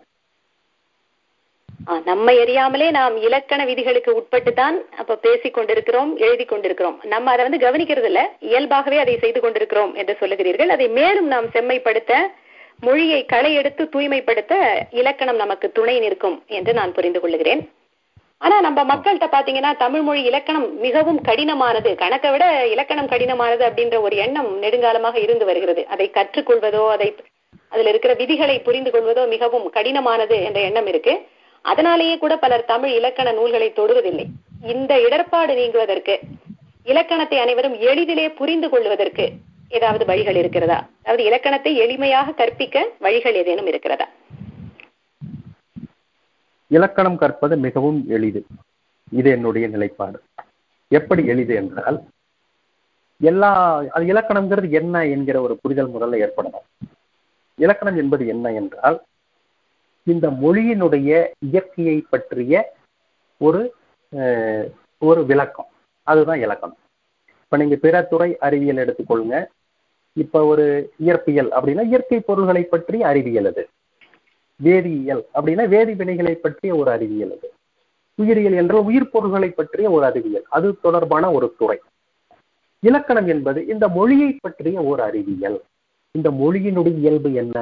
இந்த மொழியினுடைய இயற்கை என்ன? இந்த மொழி எத்தகையது? என்று என்று நம்முடைய மொழி மொழிகள் பத்தாயிரம் ஆண்டுகளுக்கு முன்பாகவே இந்த நாம் பேசுகின்ற ஒலிகளை அவற்றின் அளவுகளை அவற்றின் சேர்க்கைகளை ஆராய்ந்து ஆராய்ந்து எழுதினார். அதுதான் இலக்கணம். இலக்கணம் என்ற பெயர் தான் மிரட்டுகிறதே தவிர இந்த மொழியினுடைய இயல்பை சொல் சொல்லுகின்ற ஒரு அறிவு அதுதான் இலக்கணம். அப்ப இந்த மொழியினுடைய இயல்பு என்னென்ன? இந்த மொழியினுடைய இயற்கை என்னென்ன? இதற்குன்னு ஒரு தன்மை இருக்கும்ல? அதெல்லாம் என்னென்ன? அப்படின்னு நமக்கு அறியும் ஆர்வம் நமக்கு தானாகவே இருக்கும். அதை அறிய போனோம்னா இலக்கணம் படிக்கணும் அவ்வளவுதான். இது என்ன சொல்லுது? ஒலிகளை சொல்லுது. முதற்கண் நாம எழுத்து என்கிற அந்த வரி வடிவத்திலிருந்து நம்ம நம்மளை விலக்கி கொண்டு இந்த எழுத்துகள் அனைத்துமே ஒளியை குறிப்பவை அப்படிங்கிற ஒரு அறிவுக்கு வந்துடணும் இதெல்லாம் சவுண்டு ஒலி. இந்த ஒலிக்கும் தன்மையை வந்து இது எழுத்தா மாற்றி நாம வரி வடிவத்தில் எழுதி வைக்கிறோம். இந்த எழுத்துகள் அனைத்துமே வெறும் வெறும் செதுக்கங்கள் அல்ல. அவை ஒலியினுடைய இன்னொரு வடிவம். ஒளிதான் ஒளிதான் முதன்மை. அப்ப இந்த ஒழிப்பை குறித்து அவர்கள் தொடர்ந்து ஆராய்ந்தார்கள். அந்த ஒளியினுடைய தன்மையைத்தான் உயிரெழுத்து மெய்யெழுத்து உயிர்மை எழுத்து ஆயுதம் என்று அவங்க பிரிக்கிறாங்க. அதை வந்து அந்த ஒளிச்சேர்க்கையை பொறுத்து எழுத்துக்களை வடிவமைக்கிறாங்க. அப்ப ஒளி கூறுகளை வந்து அவர்கள் எழுத்துக்களாக்கி வச்சிருக்காங்க. அப்ப அந்த இருநூற்று நாற்பத்தி ஏழு எழுத்துகளும் ஒலிக்கூறுகள். இவை சேர்ந்து சேர்ந்து எப்படி சொற்களாகின்றன இந்த ஒளிக்கூறு ஒளி சேர்க்கை இந்த ஒளிக்கூறுகள் சேர்ந்து எப்படி பொருள் தருகின்றன என்றெல்லாம் ஆராய்ந்துதான் சொற்களை கண்டுபிடிக்கிறாங்க. அப்படிதான் சொல் உருவாகுது. இந்த சொற்கள் இந்த சொற்கள் சேர்ந்து என்னென்ன ஆகுது என்பதை தான் இலக்கணம் சொல்லுது. அப்ப எல்லாமே வந்து இந்த மொழியினுடைய இயற்கையினை பற்றி கூறுகின்ற ஒரு அறிவியல் தகவலா மாறிடுது இலக்கணத்துல. ஆக இலக்கணம் படிக்கிறது மிக மிக நீங்க என்ன பேசிட்டு இருக்கீங்களோ நீங்க என்ன எழுதுகிறீர்களோ அவற்றினுடைய இயற்கையை வந்து இந்த இலக்கணம் சொல்கிறது. இந்த இலக்கணம் அதனுடைய இந்த இலக்கணத்தில் நாம் முதல் முதலில் நாம் அஞ்சுகிற ஒரு இடம் என்னன்னா அதனுடைய கலைச்சொல் அதற்கே உரிய சொல். அவற்றை கண்டு நாம் அஞ்சுகிறோம். ஈறு கெட்ட எதிர்மறை பெயரச்சம்னா பயமா இருக்கும். ஒண்ணுமே கிடையாது. அந்த ஈறு கெட்டு கிடக்கும் அவ்வளவுதான். எதிர்மறை அது வந்து ஒரு இல்ல எதிர்மறை பொருளில் வரும். உடன்பாட்டு பொருளில் வராது. ஒரு பெயரச்சமா இருக்கும். அந்த தன்மை வந்து அந்த பெயரிலேயே ஒரு விளக்கமாக இருக்கும். அது அதை போன்ற பெயர்களை பார்த்து நம்ம பயந்துக்கிறது. இங்கதான் இலக்கணம் பயமாகுது. அந்த சொல்லுக்கு என்ன பொருள்? எப்பொழுதுமே வந்து ஒரு சொல்லை வந்து பொருள் என்ன பொருள் என்ன என்றுதான் அணுக அணுகணும். இந்த சொல்லுக்கு என்ன பொருள்? அப்படின்னு நீங்க இலக்கணத்துக்குள்ள குதிச்சீங்கன்னா இலக்கணம் மிக மிக எளிது. இலக்கணம் என்பது மொழியை பற்றிய அறிவியல் அதை இயல்புகளை பற்றிய தொகுப்பு மொழி எப்படி இருக்கு அப்படின்னு அறிஞ்சுக்க போறோம். அதுதான் இலக்கணம். இந்த அடிப்படை அறிவு நமக்கு வந்து விட்டால் இலக்கணம் கடினமாகவே இருக்காது. மிக மிக அருமையாக சுவையாக மாறிவிடும். இது என்னுடைய அனுபவத்தில் கண்ட உண்மை. இலக்கணம் கற்பது கம்பசூத்திரம் இல்லை. அது மிக மிக இயல்பானது எளிமையானது. மொழியினுடைய இயல்பை விளக்குகின்ற அந்த அறிவியல் தான். பெயர்களை கண்டு அஞ்சாதீர்கள். உள்ள போய் ஆராய்ச்சி பண்ணீங்கன்னா அது மிகவும் எளிமையானது என்று இலக்கணத்தை புரிந்து கொள்வதற்கு எங்களுக்கு எளிமையான ஒரு இலக்கண வகுப்பு நீங்க இப்ப நடத்தி இருக்கிறீங்க. நன்றி. அடுத்தது நம்ம இலக்கியங்களுக்கு வருவோம். தமிழினுடைய வளர்ச்சிக்கும் சரி அதனுடைய உயர்வுக்கும் சரி நம்முடைய இலக்கியங்களின் பங்களிப்பு என்ன? வேறு வார்த்தைகள்ல கேட்பதானால் இலக்கிய பயிற்சி நாம் மொழியை செம்மையாக கையாளுவதற்கு துணை புரியுமா? தமிழினுடைய தலையாய சொத்துகள் என்று சொன்னா இதனுடைய இலக்கியங்கள். இது இலக்கியங்கள் வந்து தற்கால இலக்கியங்கிறது ஒரு பகுதி. அதை விட்டுருங்க. இதனுடைய மரபு இலக்கியங்கள்னு ஒரு பெரும் பிரிவு இருக்குங்க. நீங்கள் சங்க பாடல்களை எடுத்துக்கொண்டால் ஒரு ஒரு ஒரு பெரும் செல்வம் அது. அவ்வளவு இலக்கியங்கள் வந்து நம் கண்முன்னே இருக்கு. இடைக்காலத்தில் எடுத்துக்கொண்டால் சம்பராமாயணம் பக்தி இலக்கியங்கள் எடுத்துக்கொண்டால் அது இந்த மொழியை வந்து நீங்க என்னென்ன பண்ண முடியுமோ எல்லாம் அந்த இலக் இலக்கியங்களில் பண்ணி வச்சாங்க எத்தனை கதைகள் எத்தனை பாடல்கள் இது முதன்மையாக ஒரு பன்மொழி. இது வந்து பாடல் வடிவிலான மொழி. பாடல் நிலைத்ததால் தான் இந்த மொழி நிலைத்தது. இது பாடல்களுக்கு முக்கியத்துவம் தந்ததால் தான் இன்றளவும் இது வந்து ஒரு பேச்சு மொழியாக வேணும் இருக்கு. ஆக இந்த தமிழ் மொழியை வந்து பன்மொழி பாட்டு பாட்டு பாட்டுமே வாழ்ந்த மொழி. தேவநாய பாவன ஒரு இடத்துல சொல்லுவாரு இந்த மொழி ஏன் எவ்வளவு நாள் வாழ்ந்துருச்சு? எத்தனையோ மொழிகள் அழிந்து போய்விட்டன. தமிழ் எப்படி பிழைச்சது அப்படின்னா இந்த மொழியை தொடர்ந்து இலக்கியத்தை பயன்படுத்திக்கிட்டே இருப்பான். எந்நேரம் பார்த்தாலும் இலக்கியம் படைச்சுக்கிட்டே இருந்திருக்கிறான். எந்நேரம் பார்த்தாலும் இலக்கியத்தில் திளைத்து கொண்டே இருக்கக்கூடிய ஒரு சமூகம். இவர்களுக்கு இலக்கியம் பிடிக்கும். எப்பொழுதும் பாட்டு எப்பொழுதும் இசை எப்பொழுதும் கூத்து. இப்படியே இந்த ம- மொழி மக்கள் வாழ்ந்தார்கள். அதனால்தான் இன்னைக்கும் இந்த வேறெங்கும் இல்லாத அளவுக்கு நாம ஒரு திரைப்படம் முதலானவற்றின் மீது ஆர்வம் உள்ளவர்களா நமக்கு கலைகள் இலக்கியங்கள் இவற்றின் மீது தீராத பற்று அவற்றின் மீது ஒரு ஒரு ஆர்வம் குறையாத திளைப்பு. இது வந்து எப்பொழுதுமே இந்த மொழி மக்களிடம் இருந்தது. பல் பன்னெடுங்காலமாக இருந்தது. இன்று நேற்று வந்து வந்ததில்லை. ஒரு பல பல நூற்றாண்டுகளாக இந்த மொழியை வந்து இலக்கியத்தில் பாடலில் தொடர்ந்து பயிற்சி செய்து கொண்டே இருந்தார்கள். எழுதிக்கிட்டே இருந்தாங்க பேசிக்கிட்டே இருந்தாங்க இந்த மொழியை பேசிக்கிட்டே இருப்பாங்க. மக்கள் பேசாமல் இருக்கவே மாட்டாங்க. எதையாசனம் பேசிக்கிட்டே இருப்பாங்க எழுதிக்கிட்டே இருப்பாங்க. பாட்டுங்கிற பேர்ல படிச்சுக்கிட்டே இருப்பாங்க பாட்டு பாடிக்கிட்டே இருப்பாங்க பாட்டு கேட்டுக்கிட்டே இருப்பாங்க. இப்படி இந்த மொழி தொடர்ந்து பயன்பட்டு கொண்டே வந்ததால் தான் இலக்கியத்தில் பயன்பட்டு கொண்டே வந்திருந்ததால் தான் இவ்வளவு காலம் நிலைத்திருக்கிறது இனியும் நிலைக்கும் அப்படிங்கிற இடத்துக்கு வந்திருக்கிறது. அதனால தமிழினுடைய இலக்கியங்கள் இதனுடைய தலையாய செல்வம் இந்த மொழியை இந்த அளவிற்கு கொண்டு வந்து நிறுத்தியது இந்த இலக்கியங்கள் தான். இந்த இலக்கியங்கள் அவ்வளவு செல்வமோ செல்வத்தோடு இருக்கின்றன அவ்வளவு வளமோடு இருக்கின்றன அப்படிங்கிறதுல நமக்கு மாற்று கருத்து இருக்க முடியாது. தற்கால இலக்கியங்களும் கூட அந்த வழியிலேயே மிகவும் அவற்றில் ஆயிரம் விமர்சனங்கள் இருக்கட்டும் மாற்று கருத்துக்கள் இருக்கட்டும் வேறு வேறு சிந்தனைகள் இருக்கட்டும். ஆனால் தற்கால இலக்கியங்களும் இந்த மொழிக்கு பேரளவு பங்களிப்பு செய்கின்றன என்பது மறுக்க முடியாத உண்மை. தமிழர்கள் இலக்கியங்கள் படைப்பதிலே நீண்ட நெடுங்காலமாகவே மிகுந்த ஆர்வம் கொண்டவர்கள் பாட்டு கலை வடிவங்கள் என்று தொடர்ந்து அவர்கள் அந்த துறையிலே இயங்கிக் கொண்டே வந்திருப்பதனால்தான் நம்முடைய மொழி இன்னமும் கூட இன்றும் கூட உயிர்ப்போடு விளங்கி வருகிறது என்று நான் புரிந்து கொள்கிறேன். அது தமிழர்கள் பாராட்ட வேண்டிய தமிழ் மரபிலே தொடர்ந்து பேண வேண்டிய ஒரு செயலாகத்தான் படுகிறது. இன்றைய காலகட்டத்தை நாம் நோக்கினால் தொழில்நுட்ப வளர்ச்சிகள் அபரிமிதமாக வந்து கொண்டிருக்கின்ற ஒரு காலகட்டம். அதனாலே புதிய புதிய ஆங்கில கலைச்சொற்கள் பயன்பாட்டுக்கு வந்து கொண்டே இருக்கின்றன. சான்றுகளாக ஃபேஸ்புக் ட்விட்டர் வாட்ஸ்அப் இப்படி நிறைய பெயர்களை நம்ம புழங்கிக் கொண்டிருக்கிறோம். என்னுடைய கேள்வி இவற்றையெல்லாம் நம்ம அப்படியே தமிழில் எழுதலாமா? அல்லது தமிழுக்கு மாற்றி முகநூல் சிட்டுரை அப்புறம் புலனம் அல்லது கட்செவி இப்படியெல்லாம் தமிழில் மாற்றி நாம் பயன்படுத்த வேண்டுமா? எது சரியான பயன்பாடு? இது பற்றி உங்களுடைய கருத்து என்ன? இன்றைக்கு வந்து தொழில்நுட்பம் பாய்ந்து சென்று கொண்டு இருக்கிறது ஒரு ஒரு நினைத்து பார்க்க முடியாத ஒரு விரைவில் எல்லாமே தொழில்நுட்பம் வந்து கொண்டு இருக்கிறது அந்த தொழில்நுட்பம் நமக்கு வந்து சேர்வதற்குள் வேறொரு தொழில்நுட்பம் வந்து விடுகிறது. ஆக எல்லாமே வந்து தொடர்ச்சியா மாறிக்கிட்டு இருக்கு. அப்ப சொற்களை வந்து கொட்டுது. ஆங்கிலத்துல எல்லாம் வந்து சொற்கள் வந்து உருவாக்கிக்கிட்டே இருக்கான்.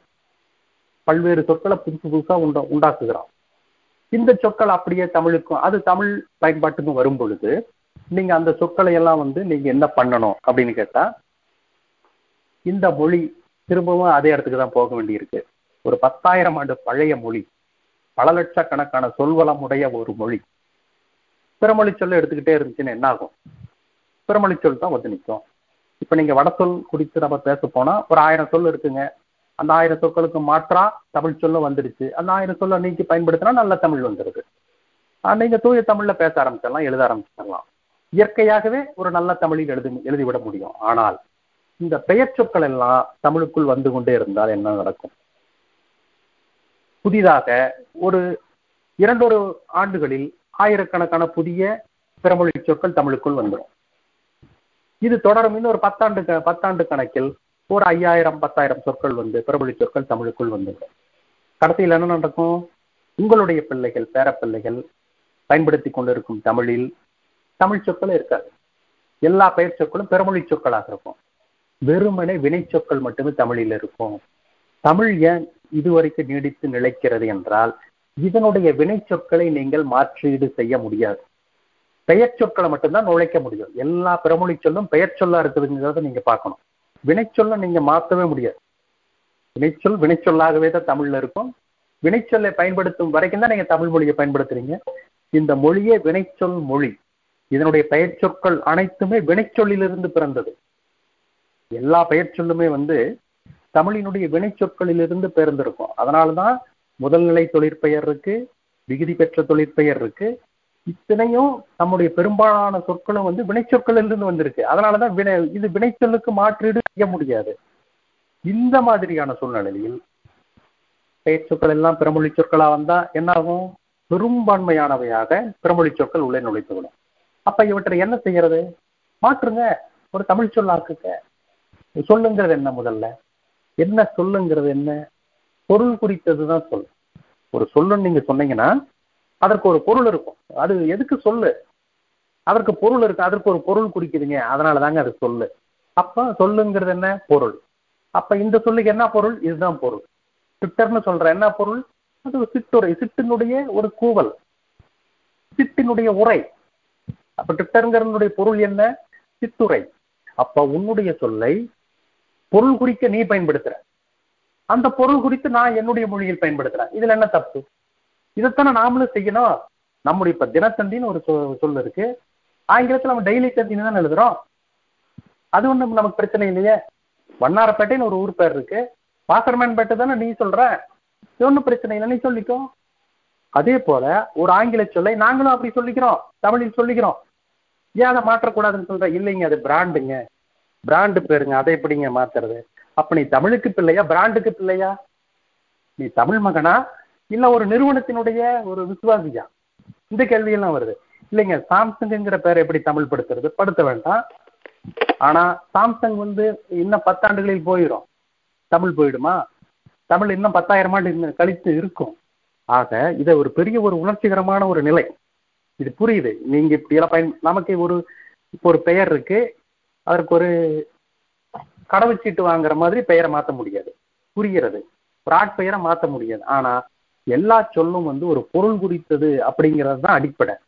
அந்த பொருள் அந்த மொழியில் அந்த பொருளை குறித்து தான் வருது. நம் மொழியில் அந்த பொருளை குறித்த சொல்லா நம்ம மாத்திக்கிறோம். இவ்வளவுதான். அதனால பெருமொழி சொற்களை எல்லாம் நீங்க வந்து அணுகுவதில் தமிழாக்குவதில் எந்த தயக்கமும் காட்டக்கூடாது. ஈவிரக்கம் இல்லாமல் தமிழில் அதனை ஆள வேண்டும் என்றுதான் நான் சொல்லுவேன். அப்படியானால் பிற நிறுவன பெயர்களை கூட நாம் தமிழிலே தமிழ் படுத்தி பயன்படுத்துவதில் தவறில்லை என்பது உங்களுடைய கருத்து இல்லையா ஐயா? இதுல எனக்கு இன்னொரு ஐயம் என்னன்னா இந்த தமிழ் மொழிபெயர்ப்பிலேயே ஆளுக்கு ஒண்ணு செய்யறாங்க இப்ப ட்விட்டர்னு எடுத்துக்கிட்டீங்கன்னா சில பேர் சிற்றுரைன்னு எழுதுறாங்க சில பேர் கீச்சகம்னு எழுதுறாங்க. வாட்ஸ்அப்னு எடுத்துட்டீங்கன்னா நீங்க சொன்னீங்க நான் நீங்க ஒரு மொழிபெயர்ப்பு சொன்னீங்க இல்லையா? என் வினவின்னு சொன்னீங்க. சில பேர் புலனம்னு எழுதுறாங்க கட்சவி அஞ்சல்னு எழுதுறாங்க பகிரின்னு எழுதுறாங்க. இப்படி பல மொழிபெயர்ப்புகள் இருந்தால் மக்களிடையே குழப்பம் ஏற்படாதா? இங்கே தான் திரும்பவும் வந்து ஒரு மொழி புலவர் தேவைப்படுறார். இப்போ ஒரு சொல்ல வந்து சௌரியத்துக்கு நீங்கள் ஒரு பேரா வச்சுக்க முடியாது. திரும்பவும் சொல்கிறோம் ஒரு சொல் என்பது பொருள் குறித்தது. அந்த சொல்லுங்கிறது என்ன? அது அது உணர்த்தும் பொருள் தான் அதனுடைய நோக்கம். அது பொருளால் அந்த சொல் தோன்றியது. இப்போ வாட்ஸ்அப்னு இருக்கு. அந்த வாட்ஸ்அப்புங்கிற சொல்லிலேயே அவனுடைய பொருள் என்ன? என்ன என்று வினவுவதான அது. என்ன என்று வினவுவது. என் என்பதே ஒரு என்ன என்கிற சொல்லுதான் என். என் வினவி என்பது நான் ஆக்கிய சொல். புலனம் என்றால் வெறும் புலன். உங்களுடைய ஐந்து புலன்கள் இருக்கு. அதுக்கு போய் புலனம்னு எப்படி நீங்க பேர் வைப்பீங்க? உங்களுடைய அஞ்சு புலன் இருக்கு. ஐந்து புலப்பாடுகளுக்கும் அதுக்கும் என்ன சம்பந்தம்? அப்ப அந்த சொல் பொருந்தாது. பகிரி அப்படின்னு வைக்கிறீங்க ஷேர் பண்றீங்க. எல்லாத்தையும் ஷேர் பண்ணிட்டு இருக்கிறவங்க அதனால அதுக்கு பகிரின்னு பேரு. அப்படின்னா ஷேர் பண்ண பயன்படுத்துறது எல்லாமே பகிரி தான் பகிர பயன்படும் அனைத்துமே பகிரி தானே? பகிரிங்கிற சொல் என்ன பொருள் குறிக்குது பகிரப்படுவது அப்படிங்கிற பொருள் குறிக்குது அப்ப வாட்ஸ்அப்புக்கு பகிரப்படுவது அப்படின்னு எப்படி சொல்ல முடியும்? அப்ப பகிரப்படுகின்ற எல்லா செயலிகளுக்கும் அந்த பொருள் அந்த பெயர் பொருந்தும். அப்ப அதுவும் சரி கிடையாது. அப்ப இப்படி இந்த புதிய சொற்களையும் கூட எந்த வகையில் இது பொருள் குறிக்கிறது? இது எப்படி இதுக்கான பொருளை நாம் எடுத்துக்கிறது? அப்படின்னு தான் நான் ஒரு மொழி ஆர்வலர் மொழி ஆய்வாளர் பார்ப்பார். அப்ப இந்த பொருள் சரியா இருந்தா தான் அந்த சொல்ல வந்து வச்சுக்க முடியும். இல்லைங்க இதுக்கு இப்படி ஒரு சொல்ல சொல்லிட்டாங்க நாங்க வச்சுக்கிறோங்கன்னா ஒரு பாமரர் நினைப்பார். அப்படி அல்ல அது. அப்ப ஒவ்வொரு புதிய சொல்லும் பொருள் குறித்து ஆராயணும். அது சரியா இருந்தா தான் வச்சுக்க முடியும். இப்படி வந்து இந்த மொழி இப்போ தற்படம்னு சொல்றோம். செல்ஃபின்னு இருக்கு. நான் வந்து அதற்கு தற்படம்னு சொல்றேன். அதுக்கு முன்னாடி சுயமின்னு சொன்னாங்க. சுயமி சுயம்னா வடமொழி. தற்படத்துக்கு சுயமின்னு பேர் வைக்கிறதுக்கு நீங்க செல்ஃபினே சொல்லிட்டு போலாமே. அப்ப சுயம்ங்கிறது வடமொழிங்கிறது தமிழாக்குற ஒருவருக்கு தெரியல. செல்ஃபிங்கிறாங்க அதை சுயமின்னு சொல்லிட்டு போலான்னு இவரு சொல்றாரு அவர். அப்ப இவருக்கு வட சொல்லுது தமிழ் சொல்லுதுன்னு அவருக்கு தெரியல. அவர் வந்து செல்ஃபிக்கு சுயமின்னு பேர் வைக்கிறாரு. இப்ப நம்ம சுயமின்னு சொல்ல முடியுமா? இயலாது. அப்போ ஒரு சொல்ல புதிய சொல் உருவாக்குவதற்கே வந்து ஒரு ஆழ்ந்த மொழி புலமை தேவைப்படுது. அவங்க தான் ஒரு சொல்ல ஆக்க முடியும். அவங்க சொல்ற சொல்லத்தான் நம்ம எடுத்துக்க முடியும். அல்லது அந்த சொல்லை ஆக்கி தருகிறவர் வந்து இதற்கு இந்த பொருளுங்க இது இப்படிப்பட்டது அப்படின்னு அவர் சொல்லக்கூடிய இடத்துல இருக்கணும். அதை அவரால் சொல்லவும் முடியாது. சொல்ல மாட்டார். அப்ப இந்த முரண்கள் எல்லாம் மொழியியல் சார்ந்த அறிஞர்களுக்கு இடையிலான பிரச்சனை. இதெல்லாம் தீர்த்து விடலாம். இதெல்லாம் வந்து ஒரு தரப்படுத்துற ஒரு அமைப்போ அதற்கான ஒரு இதுவோ நம்ம கிட்ட இல்லை. அதனாலதான் வந்து இப்ப தொடக்க நிலையில இதெல்லாம் வந்து இதெல்லாம் வந்து என்னங்க ஒரு ஏழு எட்டு ஆண்டுகள் ஆகுறதா? இதெல்லாம் ஆரம்பத்துல நடக்கும். போக போக எல்லாமே தரப்பட்டு விடும். சரியானது எதுவோ அது நிலைக்கும். நல்ல விளக்கம். நம்ம நம்ம இஷ்டத்துக்கு அதை மொழிபெயர்க்க கூடாது அதனுடைய பெயருக்கு பொருத்தமான வகையிலே நாம் அதை மொழிபெயர்த்து பயன்படுத்த வேண்டும். அதுதான் சரியானதாக இருக்கும் என்ற உங்களுடைய விளக்கம் ஏற்றுக்கொள்ளக்கூடிய ஒன்று ஐயா. அடுத்தது ஒரு காலகட்டத்திலே பார்த்தீர்கள் என்றால் நம்முடைய திரைப்படங்கள் தான் நமக்கு தமிழை கற்பித்தன. நடிகர் திலகம் சிவாஜி கணேசன் பேசிய அந்த கால திரைப்படங்களை எடுத்துக்கொள்ளுங்கள் பராசக்தி வீரபாண்டிய கட்டபொம்மன் போன்ற படங்களில் அவர் பேசிய வசனங்களை மனப்பாடம் செய்து தமிழை கற்றுக்கொண்டவர்கள் நிறைய பேர் உண்டு. அந்த காலத்து மனிதர்களை கேட்டால் சொல்லுவார்கள். ஆனால் இன்றைய ஊடகங்களான திரைப்படங்கள் வானொலி தொலைக்காட்சி அனைத்துமே தமிழ் மொழியை இயன்ற வகையிலெல்லாம் சிதைக்கின்றனவோ என்ற ஒரு ஐயம் நமக்கு ஏற்படுகிறது. இது குறித்து நீங்கள் என்ன நினைக்கிறீர்கள்? இன்றைக்கு தமிழில் இயங்குகின்ற பல தொலைக்காட்சிகளில் நல்ல தமிழை பயன்படுத்துகிறார்கள். ஓரளவிற்கு நன்றாகவே ஒலிக்கிறார்கள் பழுக்குகிறார்கள் திரைப்படங்களில் தமிழ் வந்து தமிழினுடைய இடம் மிகவும் மிகவும் தாழ்வான இடத்துல இருக்கிறது. அவர்கள் வந்து எழுத்துக்க எழுத்து அட்டைகள் போடுகிறார்களே அங்கிருந்து எல்லா பிழையும் தொடங்க ஆரம்பிக்கிறது. அங்க இப்ப உரையாடலில் வந்து முழுக்க முழுக்க ஆங்கில கலப்பு. அது அது நாம வந்து புரியுது. மக்கள் அப்படித்தானே பேசுறாங்க நாங்க அதை வைக்கிறோம் அப்படின்னு சொல்லுவாங்க. ஆனா திரைப்படத்திற்கு தமிழ் வந்து இப்போ நான்லாம் இப்போ போராடி இருக்கேன். சில தலைப்புகளை மாற்ற வந்து போராடி இருக்கேன். சில இயக்குநர்கள் நான் தொடர்பு கொள்வாங்க. ஐயா இதுக்கு எப்படி எழுதுறது? இந்த இந்த மாதிரி எழுத்து. ஐயா இந்த மாதிரி வச்சிடாதீங்க மரியாதையே இருக்காது. இந்த இதை விட நீங்க வேற ஏதாச்சும் கத்தி எடுத்து குத்திடலாம். அந்த அளவுக்கு ஒரு த தவறான தலைப்பு அது. அப்படின்னு நான் சொல்லியிருக்கேன். நான் மாற்றிருக்கேன் சில தலைப்புகளுக்கு எல்லாம் நான் சொல்லியிருக்கேன் மாற்றிருக்கேன் ஆக திரைப்படத்தில் வந்து அவ்வளோதான் இருக்கு. அவங்களுக்கு ஒன்றுமே தெரியல. அவங்க அவங்க ஸ்கிரிப்ட் எல்லாம் படித்து பார்த்துருக்கேன். பரிதாபமாக இருக்கும் அவன் வந்து குறிப்புகளாக தான் எழுதி வச்சிருக்கான் அந்த இயக்குனர்.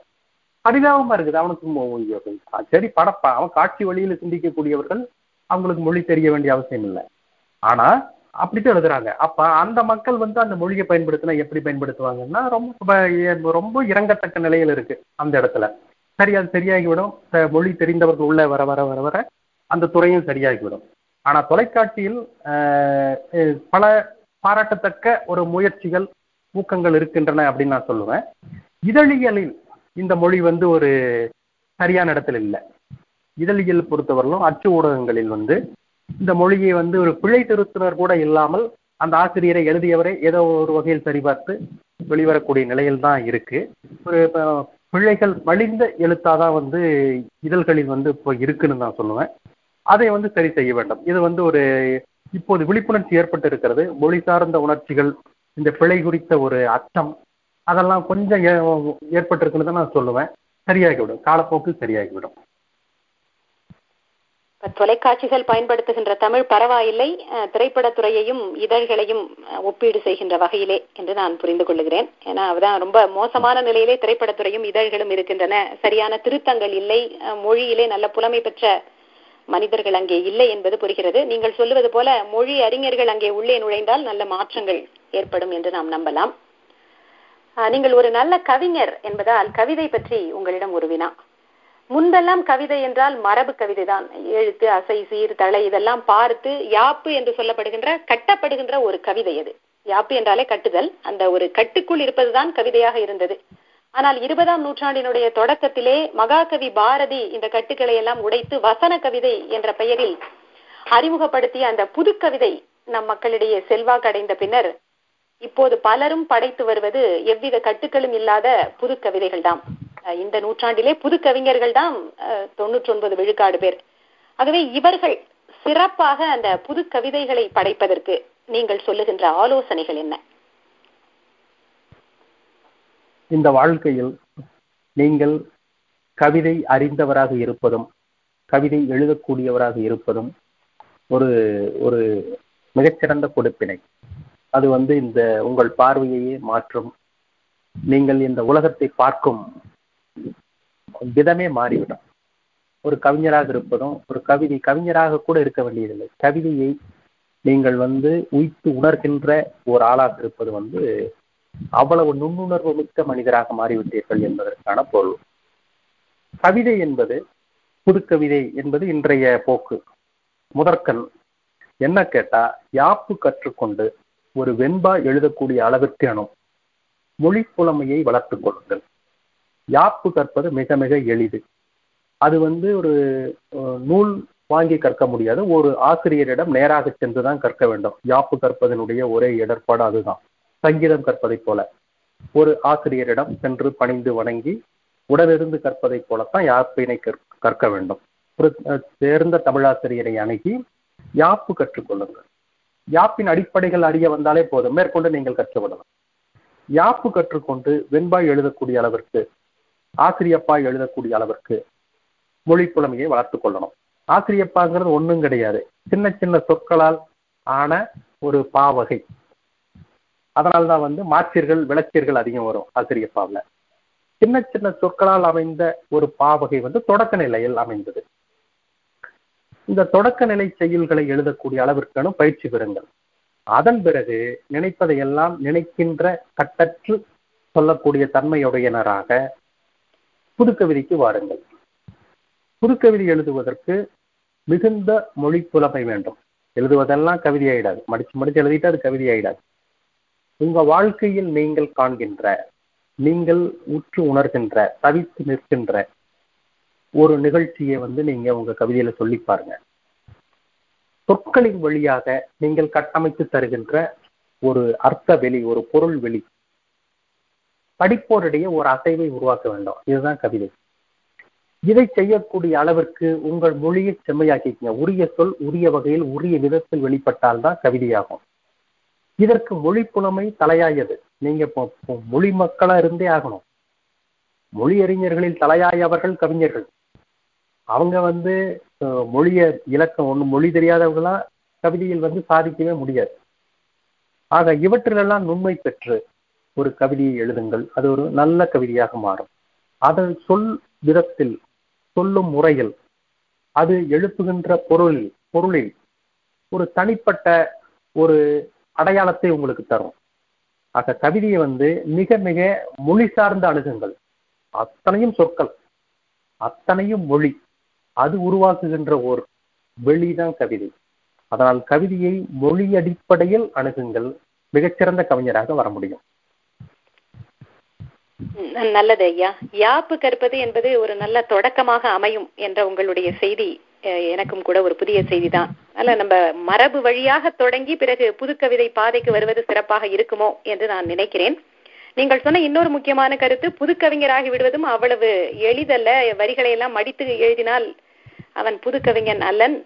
மொழி புலமை மிக்கவனால் மட்டுமே ஒரு சிறந்த புதுக்கவிஞனாக மிளிர முடியும் என்று இது பொன் எழுத்துக்களில் பொறிக்க வேண்டிய ஒரு கருத்தாக நான் நினைக்கிறேன்.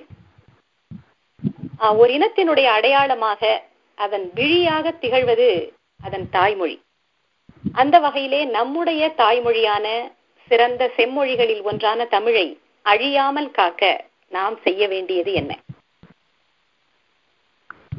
தொடர்ந்து மொழியில் பயன்படுத்துங்கள். தொடர்ந்து இந்த மொழியை பயன்படுத்துங்க பேசுங்க. பேசக்கூடிய இடத்துல எல்லாம் தமிழில் பேசுங்க. எழுதக்கூடிய இடத்துல எல்லாம் தமிழில் எழுதுங்க. தமிழறிந்த இருவர் தொடர்ந்து தமிழில் உரையாடுங்கள். தமிழை புழங்குங்க. உங்கள் இயன்ற இடங்களில் எல்லாம் ஒரு தமிழை வந்து பயன்படுத்துங்க. தமிழில் பெயர் வையுங்க தமிழ் எழுத்துக்களை புரியுங்கள். எங்கெங்க எல்லாம் தமிழை நுழைக்க முடியுமோ அங்கெல்லாம் நுழையுங்க அடுத்து நீங்கள் ஒரு துறை சார்ந்த அறிஞர் என்றால் அந்த துறை சார்ந்த செய்திகளை புதுமைகளை தமிழுக்கு கொண்டு வாருங்கள். இந்த மொழிக்கு கொண்டு வந்து கொடுத்துருங்க. உங்களால் எழுத முடியும்னா அந்த அந்த துறை சார்ந்த அன்றைய முன்னேற்றங்கள் வரைக்கும் இந்த மொழிக்கு தர முடியுமான்னு பாருங்க. ஏன்னா துறை சார்ந்த அறிஞர்கள் பலரும் தமிழில் தமிழர்கள் இருக்கிறார்கள். ஆனா அவங்க ஆங்கில அந்த துறை சார்ந்த அந்த மொழியில் ஆங்கில தலைவில் நின்று கொண்டு விட்டார்கள். தமிழுக்கு புதிய வளங்களை கொண்டு வந்து சேர்க்கவில்லை. அதையெல்லாம் செய்யுங்க. உங்களால் அதை முடியும் செய்ய முடியும் என்றால் அதை செய்யுங்கள். எங்கிருந்தாலும் நம்முடைய பிள்ளைகளுக்கு தமிழை கற்றுக் கொடுங்கள். தமிழ் கல்வியை தொடர்ந்து வளர்த்து வாருங்கள். மக்கள் எந்த மொழியை வேணாலும் பயன்ப பயன்படுத்தட்டும் பேசட்டும். பிழைப்பு சார்ந்து எதையோ பயன்படுத்திக் கொள்ளட்டும். ஆனா உணர்வு சார்ந்து இந்த மொழியை எந்த இடத்திலும் கைவிடாதீர்கள். தொடர்ந்து தமிழை கற்றுக் கொடுங்கள். தமிழில் பேசுங்கள் எழுதுங்கள். இந்த தமிழ் பயன்பாடு தமிழ் தமிழ் என்கிற இந்த பற்றுதலை எப்பொழுதுமே விட்டு விடாதீர்கள். என்ன சார் மொழி இது வெறும் பேச்சு மொழி ஒரு கம்யூனிகேஷன் தானே? அப்படின்னு எல்லாம் சொல்லிடாதீங்க அது அதற்கும் மேல. அந்த இடத்துல அது இல்லை. இந்த உணர்ச்சியோடு எப்பொழுதுமே இருங்கள் மொழி பற்றோடு இருங்கள். தமிழை தொடர்ந்து இயன்ற விடங்களில் எல்லாம் பயன்படுத்துங்கள். ஒரு நல்ல தமிழை பயன்படுத்துங்கள். நீங்கள் பயன்படுத்துகிற அந்த ஐநூறு சொற்கள் என சொற்கள் என்றாலும் தமிழிலேயே இருக்கட்டும். தமிழிலேயே பயன்படுத்துங்கள். தமிழை நீங்கள் காப்பது என்பது உங்கள் நாவில் அந்த மொழி எவ்வளவு நாள் வாழ்கிறதோ அதை பொறுத்துதான். மொழி என்பது கல்வெட்டிலோ நூலகங்களிலோ நூல்களிலோ எழுத்து வடிவங்களிலோ பதிவுகளிலோ கிடையாது. ஒரு மனிதனின் நாவில் புரளும் இடத்தில் தான் ஒரு மொழி வாழுது. அதனால மொழியை தொடர்ந்து பயன்படுத்துங்க. மொழியை பேச வைக்கப்படாதீங்க. தமிழிலேயே அனைத்தையும் செய்யுங்கள். இந்த மொழி வாழும். நல்ல யோசனைகள் சொல்லி இருக்கிறீர்கள் மொழியினுடைய பயன்பாடுதான் மிகவும் முக்கியம். பிற மொழி நூல்களை எல்லாம் நாம் தமிழிலே மொழிபெயர்க்க வேண்டும். தமிழிலே புதிய கலை சொற்களை எல்லாம் உருவாக்க வேண்டும் என்று நீங்கள் சொன்ன கருத்துக்கள் பாவேந்தர் பாரதிதாசனுடைய கருத்துக்களை எனக்கு நினைவுபடுத்துகின்றன. எளிய நடையில் தமிழ் நூல் எழுதிடவும் வேண்டும். இலக்கண நூல் புதிதாக இயற்றுதலும் வேண்டும். வெளியுலகில் சிந்தனையில் புதிது புதிதாக விளைந்துள்ள எவற்றினுக்கும் பெயர்களெல்லாம் கண்டு தெளிவுறுத்தும் படங்களோடு சுவடியெல்லாம் செய்து செந்தமிழை எழுந்தமிழாய் செய்வதும் வேண்டும் என்று அவர் சொல்லி இருக்கிறார் அதைத்தான் உங்களுடைய வார்த்தைகளிலும் நான் புரிந்து கொள்ளுகிறேன். அடுத்து தமிழ் நிலத்தை விட்டு புலம்பெயர்ந்து வாழ்கின்ற எம் போன்ற அயலக தமிழர்கள் இங்கே தமிழ் மொழியை பாதுகாப்பதற்கு செய்ய வேண்டிய பணிகளாக நீங்கள் கருதுவது எது? அந்தந்த நிலத்தில் வாழ்கின்ற மக்கள் தமக்குள்ளாக ஒரு ஒருங்கமைப்பை கண்டு இந்த மொழிக்கு என்ன செய்ய முடியும்? ஒரு தமிழ் கல்வியை வளர்ப்பது ஒரு தமிழ் பள்ளி தன்னார்வத்தின் அடிப்படையில் நடத்துவது போன்றவற்றை எல்லாம் கட்டாயம் செய்ய வேண்டும். நம் பிள்ளைகளுக்கு தமிழின் மீதான பற்றுதலை ஊக்குவித்து அவர்களுக்கு இந்த மொழியை எப்படியாவது கற்பிக்கணும்.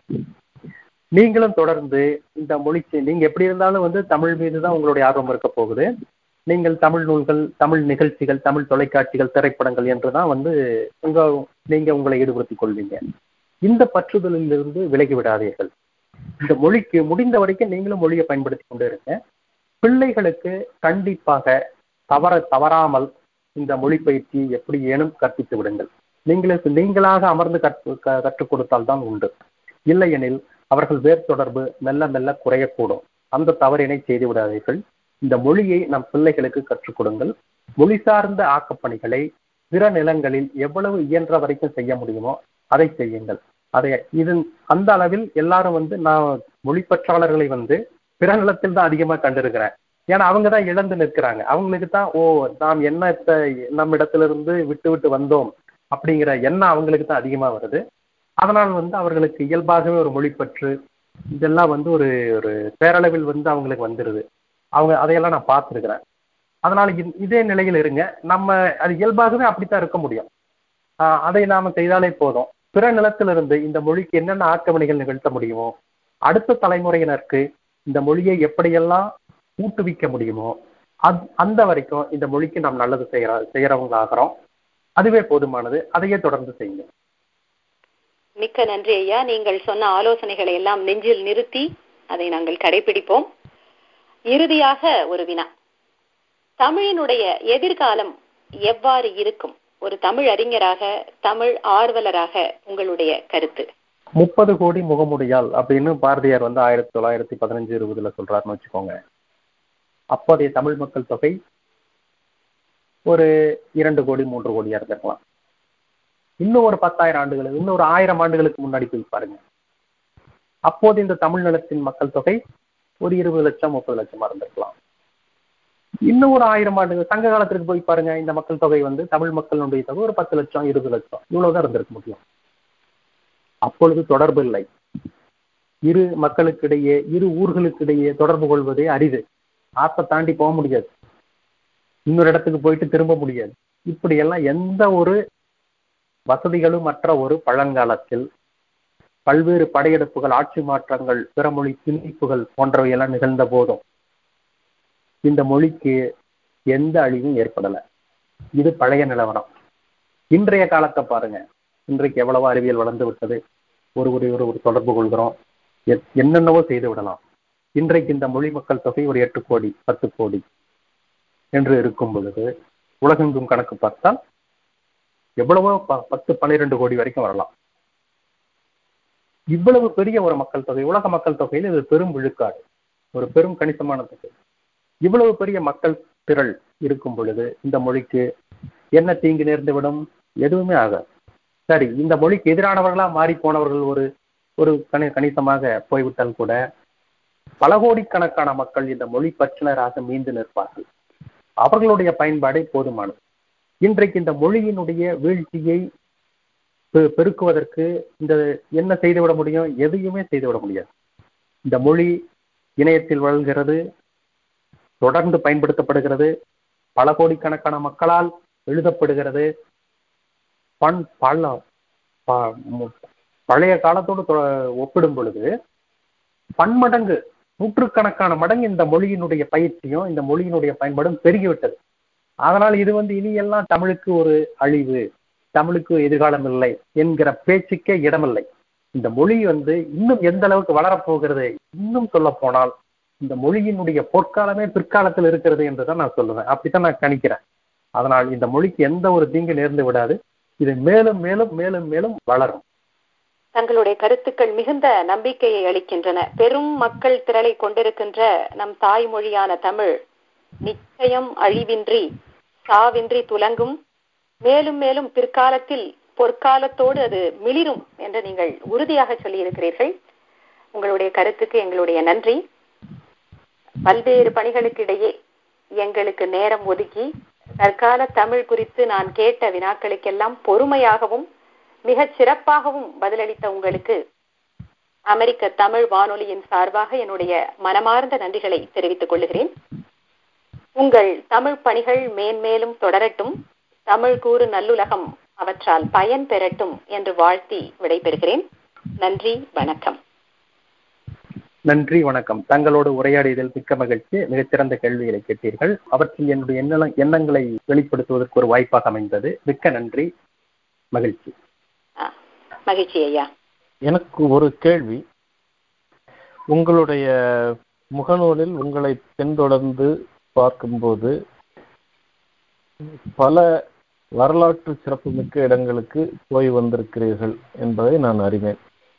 தொடர்ந்து பயணித்துக் கொண்டிருந்தீர்கள் மற்ற மாநிலங்கள் மகாராஷ்டிரா ஆஹ், ஒரிசா போன்ற இடங்களில். இப்பொழுது இந்த கொரோனா பாதிப்பு உங்களை ரொம்பவே கட்டி போட்டிருக்கும். அதை எப்படி ஈடு செய்து கொண்டிருக்கிறீர்கள்? நிறைய படிக்கிறேன். நிறைய எழுதுவதற்கான குறிப்புகள் எடுக்கிறேன். எழுதுறேன்னு சொல்ல முடியாது. எழுதுவதற்கான குறிப்புகள் சேகரங்கள் எல்லாம் வந்து சேகரித்துக் கொண்டிருக்கிறேன். சில களப்பணிகள் அதாவது என்னென்ன நான் கற்க வேண்டும் என்று நினைத்தேனோ அவற்றிலெல்லாம் ஈடுபட்டிருக்கிறேன். நிறைய வரலாற்று நூல்களை படித்துக் கொண்டிருக்கிறேன். பயணம் செய்வது அப்படிங்கிறது வந்து என்னுடைய தனிப்பட்ட ஆர்வம். ஒரு இடத்தை விட்டு நாம நீளமான கால்களை உடைய ஒரு உயிரினம். இந்த கால்கள் வந்து நீங்கள் இடம்பெயர்ந்து கொண்டே இருக்க வேண்டும் அப்படிங்கிறதுக்காகத்தான் நமக்கு வச்சிருக்கு இன்- இன்று இன்றைய காலத்தில் வந்து வசதி வாய்ப்புகள் பெருகி இருக்கக்கூடிய சூழ்நிலையில ஒரு இடத்திற்கு எளிதில் சென்று விடலாம். அங்கு நம்முடைய வரலாற்று சூடு இருக்கு. அங்கே ஒரு மனித வாழ்க்கை இருக்கு. அவற்றையெல்லாம் கண்ணுற்று வருகிற ஒரு ஒரு வாய்ப்பு நமக்கு பயணத்தில் கிடைக்கிறது. சுற்றுலா மீது எனக்கு தீராத ஆர்வம் உண்டு. நம்முடைய நாட்டிலேயே இன்னும் காணத்தக்க இடங்கள் நூற்றுக்கணக்கில் ஆயிரக்கணக்கில் இருக்கின்றன. அங்கெல்லாம் போகணும். கொரோனாவெல்லாம் தீர்ந்து இந்த காய்ச்சல் இடர்பாடு நீங்கியவுடன் ஒரு பெரிய பயண திட்டம் ஒன்று வகுத்திருக்கிறேன்.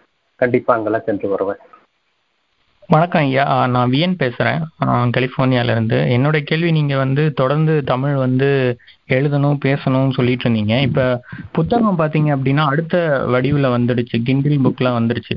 அது நிறைய பேர் வந்து அது வந்து சரியில்லை அப்படின்லாம் மாதிரிலாம் சொல்கிறாங்க நீங்கள் ஃபேஸ்புக்கில் எழுதிட்டு எழுத்துத்துறைக்கு போனனால கேட்குறேன் அதை பற்றி நீங்கள் என்ன நினைக்கிறீங்க? நன்றி. இன்னைக்கு எழுத்து என்பது வந்து காகிதத்தில் படிப்பது மாறி போய் திரையில் படிப்பதாக உருமாறி இருக்கிறது இனி எல்லாமே வந்து எதிர்காலம் வந்து காகிதங்கள் அற்ற ஒரு உலகத்தில் தான் இருக்க போகிறது. அப்போ வந்து இதற்கான ஒரு இப்ப நமக்குத்தான் நாம் புத்தகங்கள் படித்து வளர்ந்த தலைமுறை. நமக்கு இதனுடைய இடர்பாடு நமக்குத்தான் இருக்குமே ஒழிய அடுத்து வரக்கூடிய தலைமுறையினருக்கு இந்த கணினி திரை ஒளிர் திரைகள் எல்லாம் பழகிவிடும்.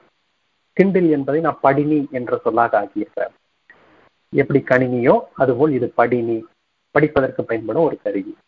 இந்த படினி பயன்பாடு மிகும் பொழுது எல்லாவற்றும் எல்லாருக்கும் அது இயல்பாகிவிடும் அப்படின்னு தான் நான் நினைக்கிறேன். இனி பிற்காலத்தில் நான் பல்வேறு பதிப்பாளர்களோடு உரையாடிய வகையில் பிற்காலத்தில் அச்சு புத்தகங்களினுடைய நிலை இருக்கும் ஆனா இந்த அளவிற்கு இருக்குமா என்று சொல்ல இயலாது. தேவைக்கேற்ப அச்சிடக்கூடிய சூழ்நிலை ஏற்படலாம். உங்களுக்கு ஒரு எத்தனை படிகள் தேவையோ அத்தனை படிகள் மட்டும் அச்சிட்டு கொண்டு அந்த புத்தக வாய்ப்பினை வந்து நூற்றுக்கணக்கில் ஆயிரக்கணக்கில் அச்சிட்டு வழங்கக்கூடிய சூழ்நிலை மறைந்து போய் என்ன தேவையோ அதற்கேற்ப அச்சிடும் ஒரு நிலை ஏற்படலாம். இப்பொழுதே அப்படிதான் இருக்கிறதா சொல்றாங்க. அதனால் இனிமேல் வந்து உலகெங்கும் இருக்கக்கூடியவர்களுக்கும் பயன்படணும் அப்படிங்கிற ஒரு வாய்ப்பு இதுல இருக்கு. இந்த எதிர்காலம் வந்து படினி போன்ற இந்த கருவிகளில் தான் எழுத்து இருக்கக்கூடும் என்பது என்னுடைய கருத்து. நன்றி.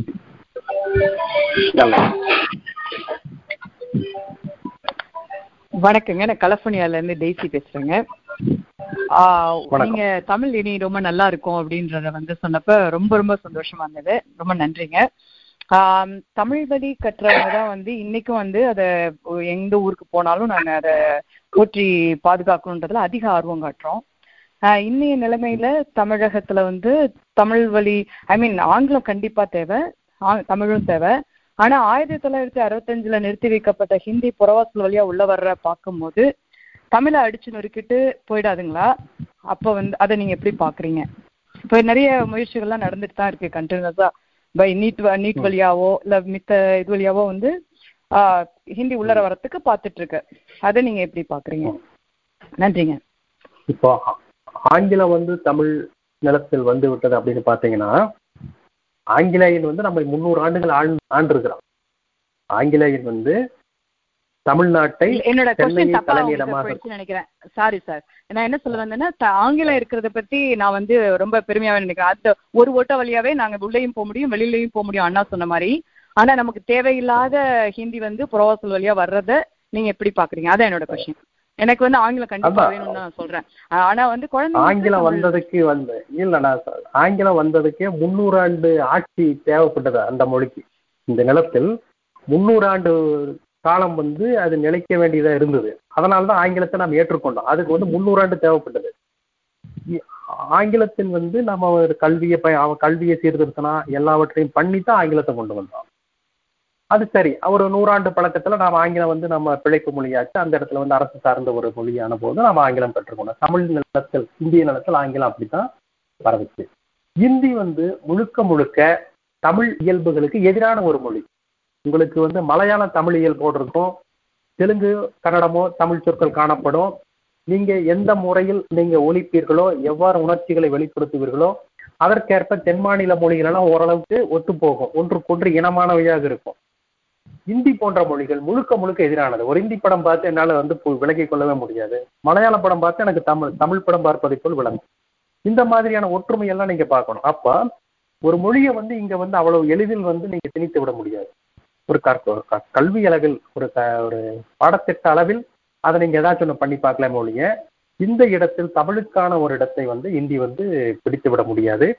அரசு சார்ந்த முன்னெடுப்புகள் எல்லாம் வந்து தற்காலிகம் என்றுதான் நான் நினைக்கிறேன். மக்களிடத்தில் அதற்கு எந்த ஒரு ஒரு ஆர்வமும் இருக்காது. அவங்க மக்கள் கூட வரணும்னால எத்தனையோ மொழியோ எல்லாம் இப்ப திணிக்க பார்த்தது தானே. மக்கள் எந்த அளவுக்கு கூட வந்தாங்க அவங்க ஒரு பத்து சொல்ல பயன்படுத்திட்டு போயிடுவாங்க அவ்வளவுதான். அதனால தமிழுக்கான இடத்தையெல்லாம் வந்து இன்னொரு மொழி வந்து மாற்றீடு செய்துவிடும் என்று நான் நினைக்கவே இல்லை. இந்த திணிப்பெல்லாம் வந்து பொருந்தாது. காலத்திற்கு ஒவ்வாத திணிப்புகள் இவையெல்லாம் அது முற்காலத்தில் ஏதோ நடந்திருக்கலாம் செய்து முடித்திருக்கலாம். இன்றைக்கெல்லாம் ஒரு மொழியை மாற்றி இன்னொரு மொழியை திணிக்கிறதெல்லாம் இயல்புக்கே மாறான விஷயம். செய்யவே முடியாது. அப்படிலாம் நடந்துவிடும் என்று நான் நம்பவில்லை. நம்பவில்லை. உங்கள் கருத்துக்கு ரொம்ப நன்றிங்க. ரொம்ப தேங்க்ஸ் நல்லதுங்க. நல்லது. வணக்கங்க. வணக்கம். கேள்வி இருக்கு. ஆ, நீங்க ஒரு மூன்றாண்டு காலம் செலவிட்டு திருக்குறளுக்கு உரை எழுதுனீங்க. அந்த அனுபவம் எப்படி இருந்தது உங்களுக்கு? ஒவ்வொரு குறளையும் வாசிச்சு வாசிச்சு அதுக்கான பொருள் உங்க நீங்க யோசிக்கும் போது அதனுடைய அதனுடைய தாக்கம் உங்க மேல எப்படி இருந்ததுங்கிறத சொல்ல முடியும். ஐயோ அது வந்து நினைத்து பார்க்க முடியாத ஒரு ஒரு பறவைய நிலை என்றுதான் சொல்ல வேண்டும். திருக்குறள் வந்து நாம் அறிந்த திருக்குறள் நமக்கு பழகிய திருக்குறள்னு ஒரு பகுதி இருக்கு. அந்த வழியாத்தான் நம்ம திருக்குறளையே நம்ம வியந்து பார்க்குறோம். அதனினும் அரிய திருக்குறள் எல்லாம் வந்து உள்ள கிடக்கு. நீங்க இது வரைக்கும் படிச்சே இருக்க மாட்டீங்க. அந்த மாதிரியான குறள்கள் நிறைய இருக்கு. அதுல வந்து அரும்பொருள் எல்லாம் அதுல கிடக்கு. அதையெல்லாம் படித்த போது நான் வியந்து போயிட்டேன். இப்போ ஒரு சாதாரண ஒரு ஒரு காதல் கவிதை போன்ற ஒரு குரல்ங்க பன்மாய கல்வன் பனிமொழி அன்றோ நம் பெண்மை உடைக்கும் படை. இந்த குறள் வந்து அப்ப மிகுதியே எடுத்தாள மாட்டாங்க. இந்த மாதிரி குறள்கள் நிறைய இருக்கு. திருக்குறள் வந்து நம்ம அறத்துப்பாலினுடைய பெரும்பான்மையான குறள்களை வைத்துக் கொண்டுதான் திருக்குறளை பத்தியே பேசிட்டு இருக்கிறோம். பொருட்பாலிலும் இன்பத்துப்பாலிலும் திருக்குறளின் அருமையான மிகச்சிறந்த குரட்பாக்கள் வந்து பொதிந்து கிடக்கின்றது. அந்த குறள் வந்து ஒரு அதற்கு உரை எழுதிய அந்த மூன்றாண்டு காலம் நான் இந்த ஒரு இலக்கிய தலைப்பின் மிகச்சிறந்த காலம் என்றுதான் நான் சொல்லுவேன். திருக்குறள் நீங்களே படிக்கலாம். இந்த இந்த ஒரு பார்வையை வைத்துக்கொண்டே திருக்குறளை புதிதாக அணுகி பாருங்க. ஏராளமான புதிய புதிய திருக்குறள்கள் உங்களுக்கு அறிமுகமாகும். இவ்வளவு சொல்லியிருக்காங்களா? இதையெல்லாம் நமக்கு சொல்லவே இல்லையே. அப்படிங்கிற அளவுக்கு நீங்க வியந்து போவீங்க. அந்த அளவுக்கு ஒரு மிகச்சிறந்த ஒரு ஒரு ஒரு ஒரு நல்ல ஒரு படிப்பாக மாறும். திருக்குறளை நீங்க தாராளமா படிக்கலாம். ஆ, வணக்கம். நான் பீட்டர். ஆ, வணக்கம் ஐயா. நடுவன் அரசியல வரக்கூடிய ஒவ்வொரு திட்டங்களும் அவங்க அது இந்தி மொழியிலே அந்த திட்டத்தை சொல்லி அதை அப்படியே தமிழ்ல எழுந்து தமிழ்ல எழுதும் போதும் அந்த இந்தி ஆ, சொல்லாக்கத்தை எழுத வைக்கக்கூடிய ஒரு முயற்சி நடந்துட்டு இருக்கிறதுக்கு நம்ம தமிழ்நாட்டு அரசு மூலமோ அல்லது அறிஞர்கள் மூலமோ அதை தமிழ் படுத்துறதுக்கு ஏதாவது வழி சொல்லாமா? எடுத்துக்காட்டாக பிரதம அமைச்சரின் உஜாலா திட்டம்மா ஆரோக்கிய சேதும்மா ஜல் சக்தி இதே மாதிரி நூற்றுக்கணக்கான சொற்கள் வந்து அவங்க பக்கத்தில் விட்டே இருக்காங்க. மன் கி பாத். எல்லாமே வந்து அவங்க அவங்க மொழியை வந்து பல விதத்தில் புகுத்தும்போது நம்ம பத்திரிகைகள்ல கூட அதை அப்படி எழுதுறாங்க. ஆங்கிலத்தில் எழுதும்போதும் அந்த வடமொழி. சொல்றதா எழுதுறாங்க. தமிழ்ல எழுதும்போதும் எழுதும்போதும் வடமொழி சொல்றதுன்னு சொல்றாங்க. இந்த தொலைக்காட்சிகள்ல கொஞ்சம் நேர்மையான தொலைக்காட்சி மாதிரி புதிய தலைமுறை இந்த மாதிரி தொலைக்காட்சியில கூட அதை வந்து அப்படியே தான் அதை படிக்கிறாங்களே தவிர அதை தமிழ் படுத்த விரும்பலையா? அல்லது விரும் பண்ணக்கூடாதுன்னு ஏதாவது சட்டங்கள் இருக்குதா? நன்றி. அது இந்த மாதிரி அவங்க செய்யறது வந்து நம்ம தமிழில் நாம் பயன்படுத்தும் பொழுது உரிய தமிழ் சொல்லில் தான் நம்ம பயன்படுத்தணும். உரிய தமிழ் சொற்களை கொண்டு தான் அந்த துறைகளையும் நாம சொல்லணும். அதுல எல்லாம் மாற்று கருத்து கிடையாது. இப்- இவ்வாறு அவர்கள் சொல்வதை வந்து பிற மாநிலத்தினர் எத்தனையோ தமிழ் மாதிரி ஒரு பெருமொழி இ- இந்த மாதிரி எதிர்ப்பது ஒரு அவர்களுக்கு இடர்பாடில்லை. எத்தனையோ நூற்றுக்கணக்கான சிறுமொழிகள் இந்தியா வந்து பரவி இருக்கின்றன. அவற்றையும் வந்து அவர்கள் பொருட்படுத்தி பேசக்கூடிய இடத்துல தான் இருக்கணும். ஒரு மொழி ஒரு சொல் ஒரு மொழியினுடைய ஒரு ஒரு காப்பாளர்களாக வந்து நடுவ நடுவணர் இருக்க முடியாது. இதையெல்லாம் அவங்க நம்ம மாநில அரசு மொழி அரசு மொழிக்கான அரசாக உண்மையிலேயே வந்து பாடுபடுகையில் இந்த நிலைமையெல்லாம் மாறிவிடும். அதற்கான சூழ்நிலையை நாம தான் அழுத்தம் கொடுத்து நம்ம உருவாக்கணும். உலகெங்கும் உள்ள தமிழர்களும் இந்த நிலத்தில் உள்ளவர்களும் அதற்கான கோரிக்கையை வைக்கணும் அதற்கான முன்னெடுப்புகளை எல்லாம் நம்ம செய்யணும். அப்படித்தான் அதை மாற்ற முடியும். மாறிடும். இதெல்லாம் வந்து திணிப்புகளின் வழியா எதுவுமே நடக்காதுங்க. மக்கள் ஏற்றுக்கொள்ளணும்ல? மக்கள் ஏற்றுக்கொள்ள மாட்டாங்க. மக்களுக்கு தாய்மொழி அவங்களுக்கு என்ன மொழி தெரியுமோ அந்த வழியா தான் எதையுமே பார்ப்பாங்க. புதியதாக ஒரு மொழியை வந்து நீங்க திணிச்சோ நீங்க தொடர்ந்து தொடர்ந்து அதை பயன்படுத்தியோ மக்களை வந்து நீங்க வைக்க முடியாது. திரும்ப பழைய பழைய அவர்களுக்கு தெரிந்த மொழியில் தான் அவங்க போ போயிடுவாங்க. அவங்க திரும்ப வந்து அதைத்தான் எடுத்துக்குவாங்க. இதெல்லாம் நிற்காது இது நிலைக்காது என்பது என்னுடைய கருத்து. ஆ, நன்றி. ந- நன்றி ஐயா. நல்லது. ஐயா வணக்கம். நான் சுந்தரமூர்த்தி கலிப்புறையிலிருந்து பேசுறேங்க. வணக்கம் அயலகத்துல வணக்கம். அயலகத்துல இருக்க குழந்தைங்களுக்கு தமிழ் பற்று உண்டாக்கணும். தமிழ் பேசுறாங்க அது வேற விஷயம். பட் தமிழ் மேல ஒரு ஆர்வம் பற்று ஆர்வத்தை விட பற்று உண்டாக்குறதுக்கு நீங்க சொல்ற வழி ஏதாவது ஏதாவது வழிமுறைகள் சொல்ல முடியுமா? தமிழ் அற இலக்கியங்கள் அவற்றை பற்றிய கதைகள் இதையெல்லாம் வந்து நீங்க ஒரு ஒரு பெற்றோரா சொல்லி கொடுங்க. குழந்தை பாடல்கள் சிலவற்றின் தொகுப்பு இருக்கு. சாகித்ய அகாடமி எல்லாம் தொகுத்து வெளியிட்டிருக்கு. ஒரு குழந்தை பாடல்கள் தொகுப்பு வெளியிட்டிருக்கு. அந்த புத்தகங்களை வாங்கி அவற்றையெல்லாம் பாடும்படி அவர்களுக்கு பயிற்சி கொடுங்க. தமிழ் பாடல்கள் பழைய தமிழ் பாடல்கள் அதாவது சில பக்தி இலக்கிய பாடல்கள் பாரதியார் பாடல்கள் இவற்றையெல்லாம் வந்து பாடுவதற்கு பயிற்சி கொடுங்க. வீட்டிற்குள் தமிழில் பேசுங்க. இவற்றையெல்லாம் நீங்க நீங்க வீட்டுல தமிழ் பேசினாவே போதுமானது. தமிழ் மீதான பற்று நம் பிள்ளைகளுக்கு தானாக சென்றுவிடும். இதை நீங்கள் செய்து கொண்டிருந்தாலே பிள்ளைகள் வந்து தமிழ் மீது ஒரு பற்றுள்ளவர்களாக இதுதான் இது நம்முடைய மொழி என்கிற ஒரு ஆர்வமுடையவர்களாக மாறுவாங்க. வீட்டில் வந்து தாய்மொழியை பேசுங்க தமிழ் மொழியை பேசுங்க. அதுவே அவர்களுக்கான பற்றுதலை உருவாக்கும். பாடல்களை கற்றுக் கொடுங்கள். தமிழ் பாடல்களை கற்றுக் கொடுங்கள். தமிழ் கலைகள் தமிழ் சார்ந்து நீங்கள் என்னென்னவற்றையும் அவர்களை காண செய்ய முடியுமோ கேட்க செய்ய முடியுமோ படிக்க செய்ய முடியுமோ அதை அனைத்தையும் செய்யுங்கள். அவர்களுக்கு இயல்பாகவே ஒரு பற்று வளரும்.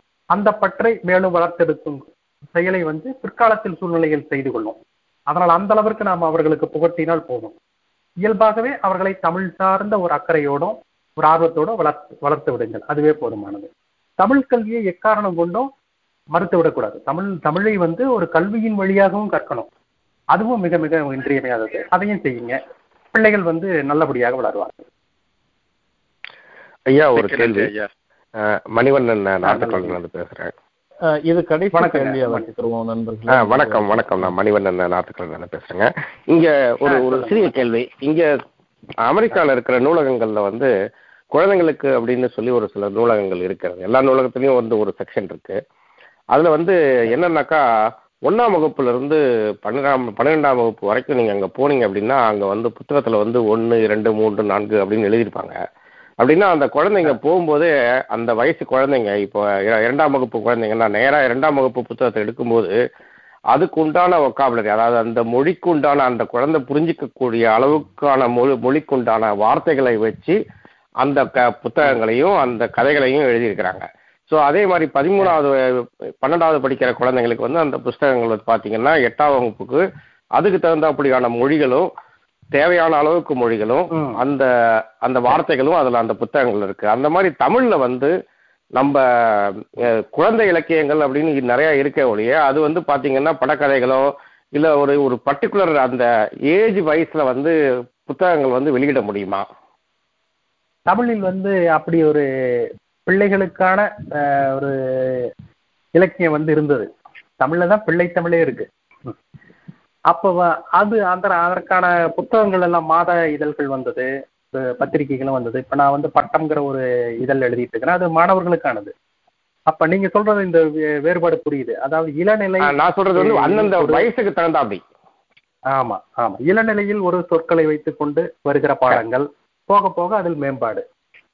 இந்த மட்டத்தில் வந்து தமிழில் செய்யப்பட்டிருக்கிறதா அப்படின்னு கேட்டா நம்ம பாடல் நூல்களில் அதெல்லாம் கொஞ்சம் பார்த்திருக்காங்க. அதெல்லாம் வந்து எளிமையான ஒரு பாட்டு எளிமையான ஒரு படிப்பு என்கிற அளவில் பாடல் நூல்களை எழுதி போயிருக்காங்க. அப்புறம் மேல்நிலையில் வந்து கொஞ்சம் ஓரளவுக்கு புலவர்களுடைய பா பா- பாடங்கள் வந்துவிடும். மேல்நிலைங்கிற போது எல்லாம் மாறி போயிடும். இது தமிழ் அப்படி பாடல் நூல்கள் அளவில் எல்லாம் செய்திருக்காங்க. அதெல்லாம் அதை கவனம் கொண்டு தான் செய்வாங்க. குழந்தை இலக்கியங்கள் வந்து ஒரு இரண்டாயிரத்திற்கு முன்பு வரை ஓரளவுக்கு ஒரு ஒரு ஒரு நலிவில்லாத துறையாகத்தான் வளர்ந்து வந்தது. குழந்தைய ப சாகித்ய அகாடமியில குழந்தை இலக்கிய இலக்கியத்திற்கே பரிசு கொடுக்குறாங்க. அங்கு குழந்தை இலக்கிய நூல்கள் கவனிக்கப்படுது. தமிழில் நிறைய ஆண்டுதோறும் வருகிறது. ஆனா பெரிய அளவில் வந்து வெளியே வர்றதில்லை வெளியே தெரிய வர்றதில்லை. அவன் அந்த புத்தகங்களை எல்லாம் வாங்கி கொடுக்கலாம். அவங்க எளிமையாத்தான் எழுதுறாங்க. ஒரு ஒரு பிள்ளைகளுக்கு புரியும் வகையில் நான்லாம் இப்போ பாலமித்ரா கோகுலம் அங்க அம்புலிமாமாவெல்லாம் படித்து வளர்ந்தவன் தானே. அப்ப அந்த அகவையில் வகையில் படித்த நூல்கள் எல்லாம் புரிஞ்சது. இன்றும் வந்து அப்படித்தான் எழுதப்படுது. ஆனா குழந்தை இலக்கியம் வந்து ஓரளவுக்கு வந்து மற்ற வகை இலக்கியத்தோடு ஒப்பிடும்படியான வளர்ச்சி அந்த இலக்கியம் பெறல. அது இனிமேல் செய்வாங்கன்னு நினைக்கிறேன்.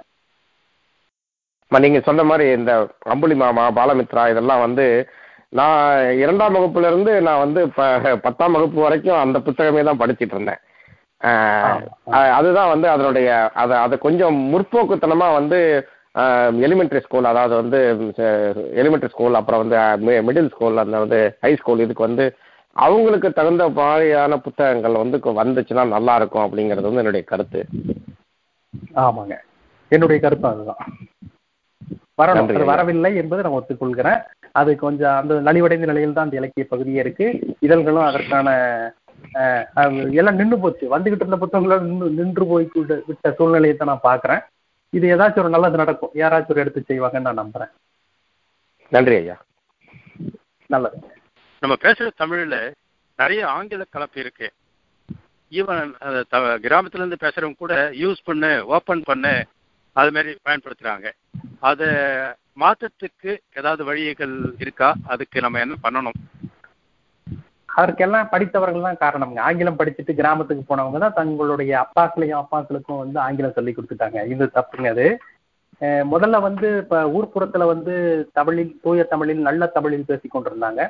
இன்னைக்கு அவங்களே கூட வந்து ஒரு ஆ- ஒரு ஆங்கில சொற்களை கலப்பது குறித்து அது ஆங்கில சொல்லான்னு அவங்களுக்கு தெரியாது. அதை ஒரு சொல்லா பயன்படுத்திட்டு இருக்கிறாங்க. என்னுடைய வீட்டிற்கு வேலைக்கு வந்த ஒரு கொத்தனார் கூட அவர் முழு ஆங்கிலம் அறியாதவர் படிக்காதவர். சப்போஸ் அப்படிங்கிற ஒரு வார்த்தை சொல்றாரு. சப்போஸ் இங்க வச்சுக்கலாங்க அப்படின்னு சொல்றாரு. அந்த வார்த்தையெல்லாம் அவருக்கு எப்படி தெரியுதுன்னு நான் வியந்து போயிட்டேன். இது வந்து நம்ம படித்தவர்கள் செய்யற நாம பேசுற மொழியை பார்த்து அவங்கள ரெண்டு ஒரு வார்த்தைகளை வந்து அவங்க பேசுறாங்க. அவங்க வந்து பேசுறாங்கங்கிறது ஒரு ஒரு இடர்பாடு கிடையாது. பிள்ளைகள் பேசுகின்ற இந்த மொழி தான் ரொம்ப ரொம்ப கவனிக்கப்பட வேண்டியது. அவங்க வந்து பிற மொழியில் கலந்து பேசுறாங்க. அது தவறு. தான் அதை அதை நீக்குவதற்கு தான் நம்ம இவ்வளவு தூரம் பேசிட்டு இருக்கிறோம். நம்ம ஊர்ப்புறத்தில் வந்து முன்பிருந்ததை விட ஓரளவுக்கு ஆங்கில சொல் கலந்து போய்விட்டது. இந்த மாதிரியான பண்பு தமிழ் நுழைந்து விட்டது என்பதில் வந்து மாற்று கருத்து இல்லை. அது நம்ம ஒரு சரியான ஒரு முன்னெடுப்பு ஒரு சரியான வகையிலான ஒரு பயன்பாடு வந்த பிற்பாடு அதுவும் கூட மாறி போகுது சில வகை சொற்கள் அப்படி கலந்திருக்கின்றன. அவற்றையெல்லாம் நீக்கி விடலாம்ங்கிறது என்னுடைய கருத்து. நன்றிங்க ஐயா. அதுக்கு ஒரு இயக்கமே நல்லது. ஆமாங்க. ஐயா வணக்கம். என் பேர் தாமோ தாமோதரன். கலிஃபோர்ன்ல இருந்து பேசுறேங்க? கேக்குதுங்களா? வணக்கம்ங்க. வணக்கம். இப்போ அறிவியல் சம்பந்தமா தமிழ் மொழியில நிறைய விஷயங்கள் நடந்திருந்தாலும் இப்போ உதாரணத்துக்கு தஞ்சை பெரிய கோயில் எடுத்துட்டோம்னா அதுல ஆயிரம் வருஷத்துக்கு முன்னாடி எவ்வளவோ டெக்னாலஜியை பயன்படுத்தியிருக்காங்க ஆனா அந்த மாதிரி விவரங்கள்லாம் இல்லைங்களே இப்போ வந்து ஒரு சென்டிமீட்டர் ஒரு மெஷர் பண்றதுக்கு கூட அந்த காலத்துல சென்டிமீட்டரா சொல்லிருக்க மாட்டாங்க. ஆயிரம் வருஷத்துக்கு முன்னாடி தமிழ்ல தான் சொல்லிருப்பாங்க. அந்த மாதிரி விஷயங்கள்லாம் அறிவியல் சம்பந்தமா இப்போ உதாரணம் இன்னொன்னு இன்னொன்னு சொல்லணும் அணுவை பிளந்து அப்படின்றது அவைய அவையர் காலத்திலேயே ஒரு அவையர் பாடலே வந்தது. ஸோ அந்த மாதிரி விஷயம் அறிவியல் சம்பந்தமா நிறைய விஷயங்கள் இருந்திருந்தாலும் ஆனா நம்ம வந்து பு- தமிழை வந்து எப்போதும் ஒரு இலக்கியத்துக்கோ அந்த மாதிரி தான் நம்ம பேசிட்டு இருக்கோம் தவிர ஏன் அதுல வந்து குறைவு இருக்கு? அதைத்தான் நான் ஆமாங்க அதை தாங்க நானும் சொல்றேன். இந்த மொழியை புனை விளக்கம் சார்ந்தே நாம வ- வளர்த்து வளர்த்து கொண்டிருக்கிறோம். தமிழ் இலக்கியம் புத்தகம் படிக்கிறது அப்படின்னா ஒரு நாவல் படிக்கிறது சிறுகதை படிக்கிறது கவிதை படிக்கிறது தான் படிப்பு நினைச்சிட்டு இருக்கிறோம். இந்த நீங்க என்ன புத்தகம் வாங்குனீங்க அப்படின்னா ஒரு பத்து நாவல் பேர் தான் சொல்லணும். இன்னைக்கு அப்படித்தான் இருக்கு. ஏன்னா நான் என்ன சொல்றேன்? இந்த மொழியில் ஒரு மொழியில் உலகத்தில் ஒரு புத்தக உலகத்தில் அறிவுலகத்தில் வந்து ஒரு தற்கால புனைவு இலக்கியம் என்பது ஒரு விழுக்காடு அளவிற்கு தான் இருக்கணும். பிற தொண்ணூத்தொன்பது விழுக்காடு வந்து பிறதுறை நூல்கள் பிறதுறை அறிவு பிறதுறை அனைத்துமே இருக்கணும். இங்க அப்படி கிடையாதுல்ல. இப்ப இன்னைக்கு இன்னைக்கு தமிழ்ல இன்று கூட நீங்க தமிழில் அல்ஜிப்ரா அல்ஜிப்ராவை பத்தி நான் படிக்க விரும்புறேன். தமிழில் ஒரு நூல் சொல்லுங்க பார்க்கலாம். சொல்ல முடியாது. அப்ப ஒரு துறை சார்ந்த ஒரு நூலே கிடையாதுங்க. தமிழில் வந்து கிடையவே கிடையாது. இன்னைக்கு ஒரு ஒரு பொருளாதாரம் சார்ந்து நீங்க அமேசான்ல போய் இன்னைக்கு ஒரு மூவாயிரம் நூல்களை வாங்க முடியும். தமிழ்ல என்ன எத்தனை நூல்கள் வந்திருக்கு? கிடையவே கிடையாது. அப்ப பிறதுறை சார்ந்த ஒரு அறிவு இங்க வந்து வளர்த்தெடுக்கப்படவே இல்லை. அவற்றுக்கு யாருமே ஒரு விழிப்புணர்ச்சியை கூட ஊட்டவில்லை. இதேதான் வந்து அறிவுத்துறையில பன்னெடுங்காலமாக நடந்திருக்கிறது. இப்ப பாருங்க நீங்க கேட்கக்கூடிய இந்த ஒரு மிக இன்றியமையாத கேள்வி. அன்று நடைமுறையில் இருந்த அந்த அறிவு அவற்றுக்கெல்லாம் வந்து எந்த ஒரு பதிவும் இல்லை. எந்த ஒரு எது எதையுமே நாம காண முடியல. என்னன்னா அழிஞ்சு போயிடுச்சு. அது இருந்திருக்கு. மேற்கொண்டு மேற்கொண்டு யாருமே வளர்த்தெடுக்கல. அடுத்த அதற்குரியவர்கள் வந்திருக்க மாட்டாங்க. இவங்க நாம பாட்டு பாடிட்டு விட்டுட்டோம். இதுதான் உண்மை. அந்த அறிவுத்துறை சார்ந்த எதுவுமே வந்து இங்கு வந்து வளர்த்தெடுக்கப்படவில்லை கொண்டு சேர்க்கப்படவில்லை. அல்லது ஏதோ ஏதோ ஒன்று நடந்திருக்கு. அதனாலதான் இதெல்லாம் நமக்கு கிட்டாம போய்விட்டதே ஒழிய இனி அப்படி இருக்க முடியாது. அறிவுத்துறை சார்ந்த அனைத்தையுமே வந்து தமிழில் இருக்கணும் என்பதுதான் நான் கேட்டுக்கொள்றேன். நன்றிங்க. உங்களோட இந்த எங்களுக்கு இது காலை நேரம். நம்முடைய உலகெங்கும் உள்ள தமிழ் மக்கள் அனைவரோடும் ஒரு உரையாட கிடைத்த வாய்ப்பு இது. ஒரு அருமையான ஒரு என்னுடைய ஒரு மதிப்புக்குரிய நேரம் இது. அனைவரோடும் என்னுடைய எண்ணங்களை பகிர்ந்து கொள்ள ஒரு நல்ல வாய்ப்பினை அமைத்து தந்தீர்கள். உங்களுக்கு என்னுடைய இதயம் கனிந்த நன்றி. முன்னதாக கேள்விகளை தொடுத்த மேகலா ராமமூர்த்தி அவர்களுக்கும் என்னுடைய நன்றி. பங்கெடுத்து வினவிய அனைத்து அன்பு உள்ளங்களுக்கும் என்னுடைய மனமார்ந்த நன்றியை தெரிவித்துக் கொள்கிறேன். தேர்ந்தெடுப்போம் தமிழ் வளர்ப்போம் ஒன்றுபடுவோம். வாழ்க தமிழ்.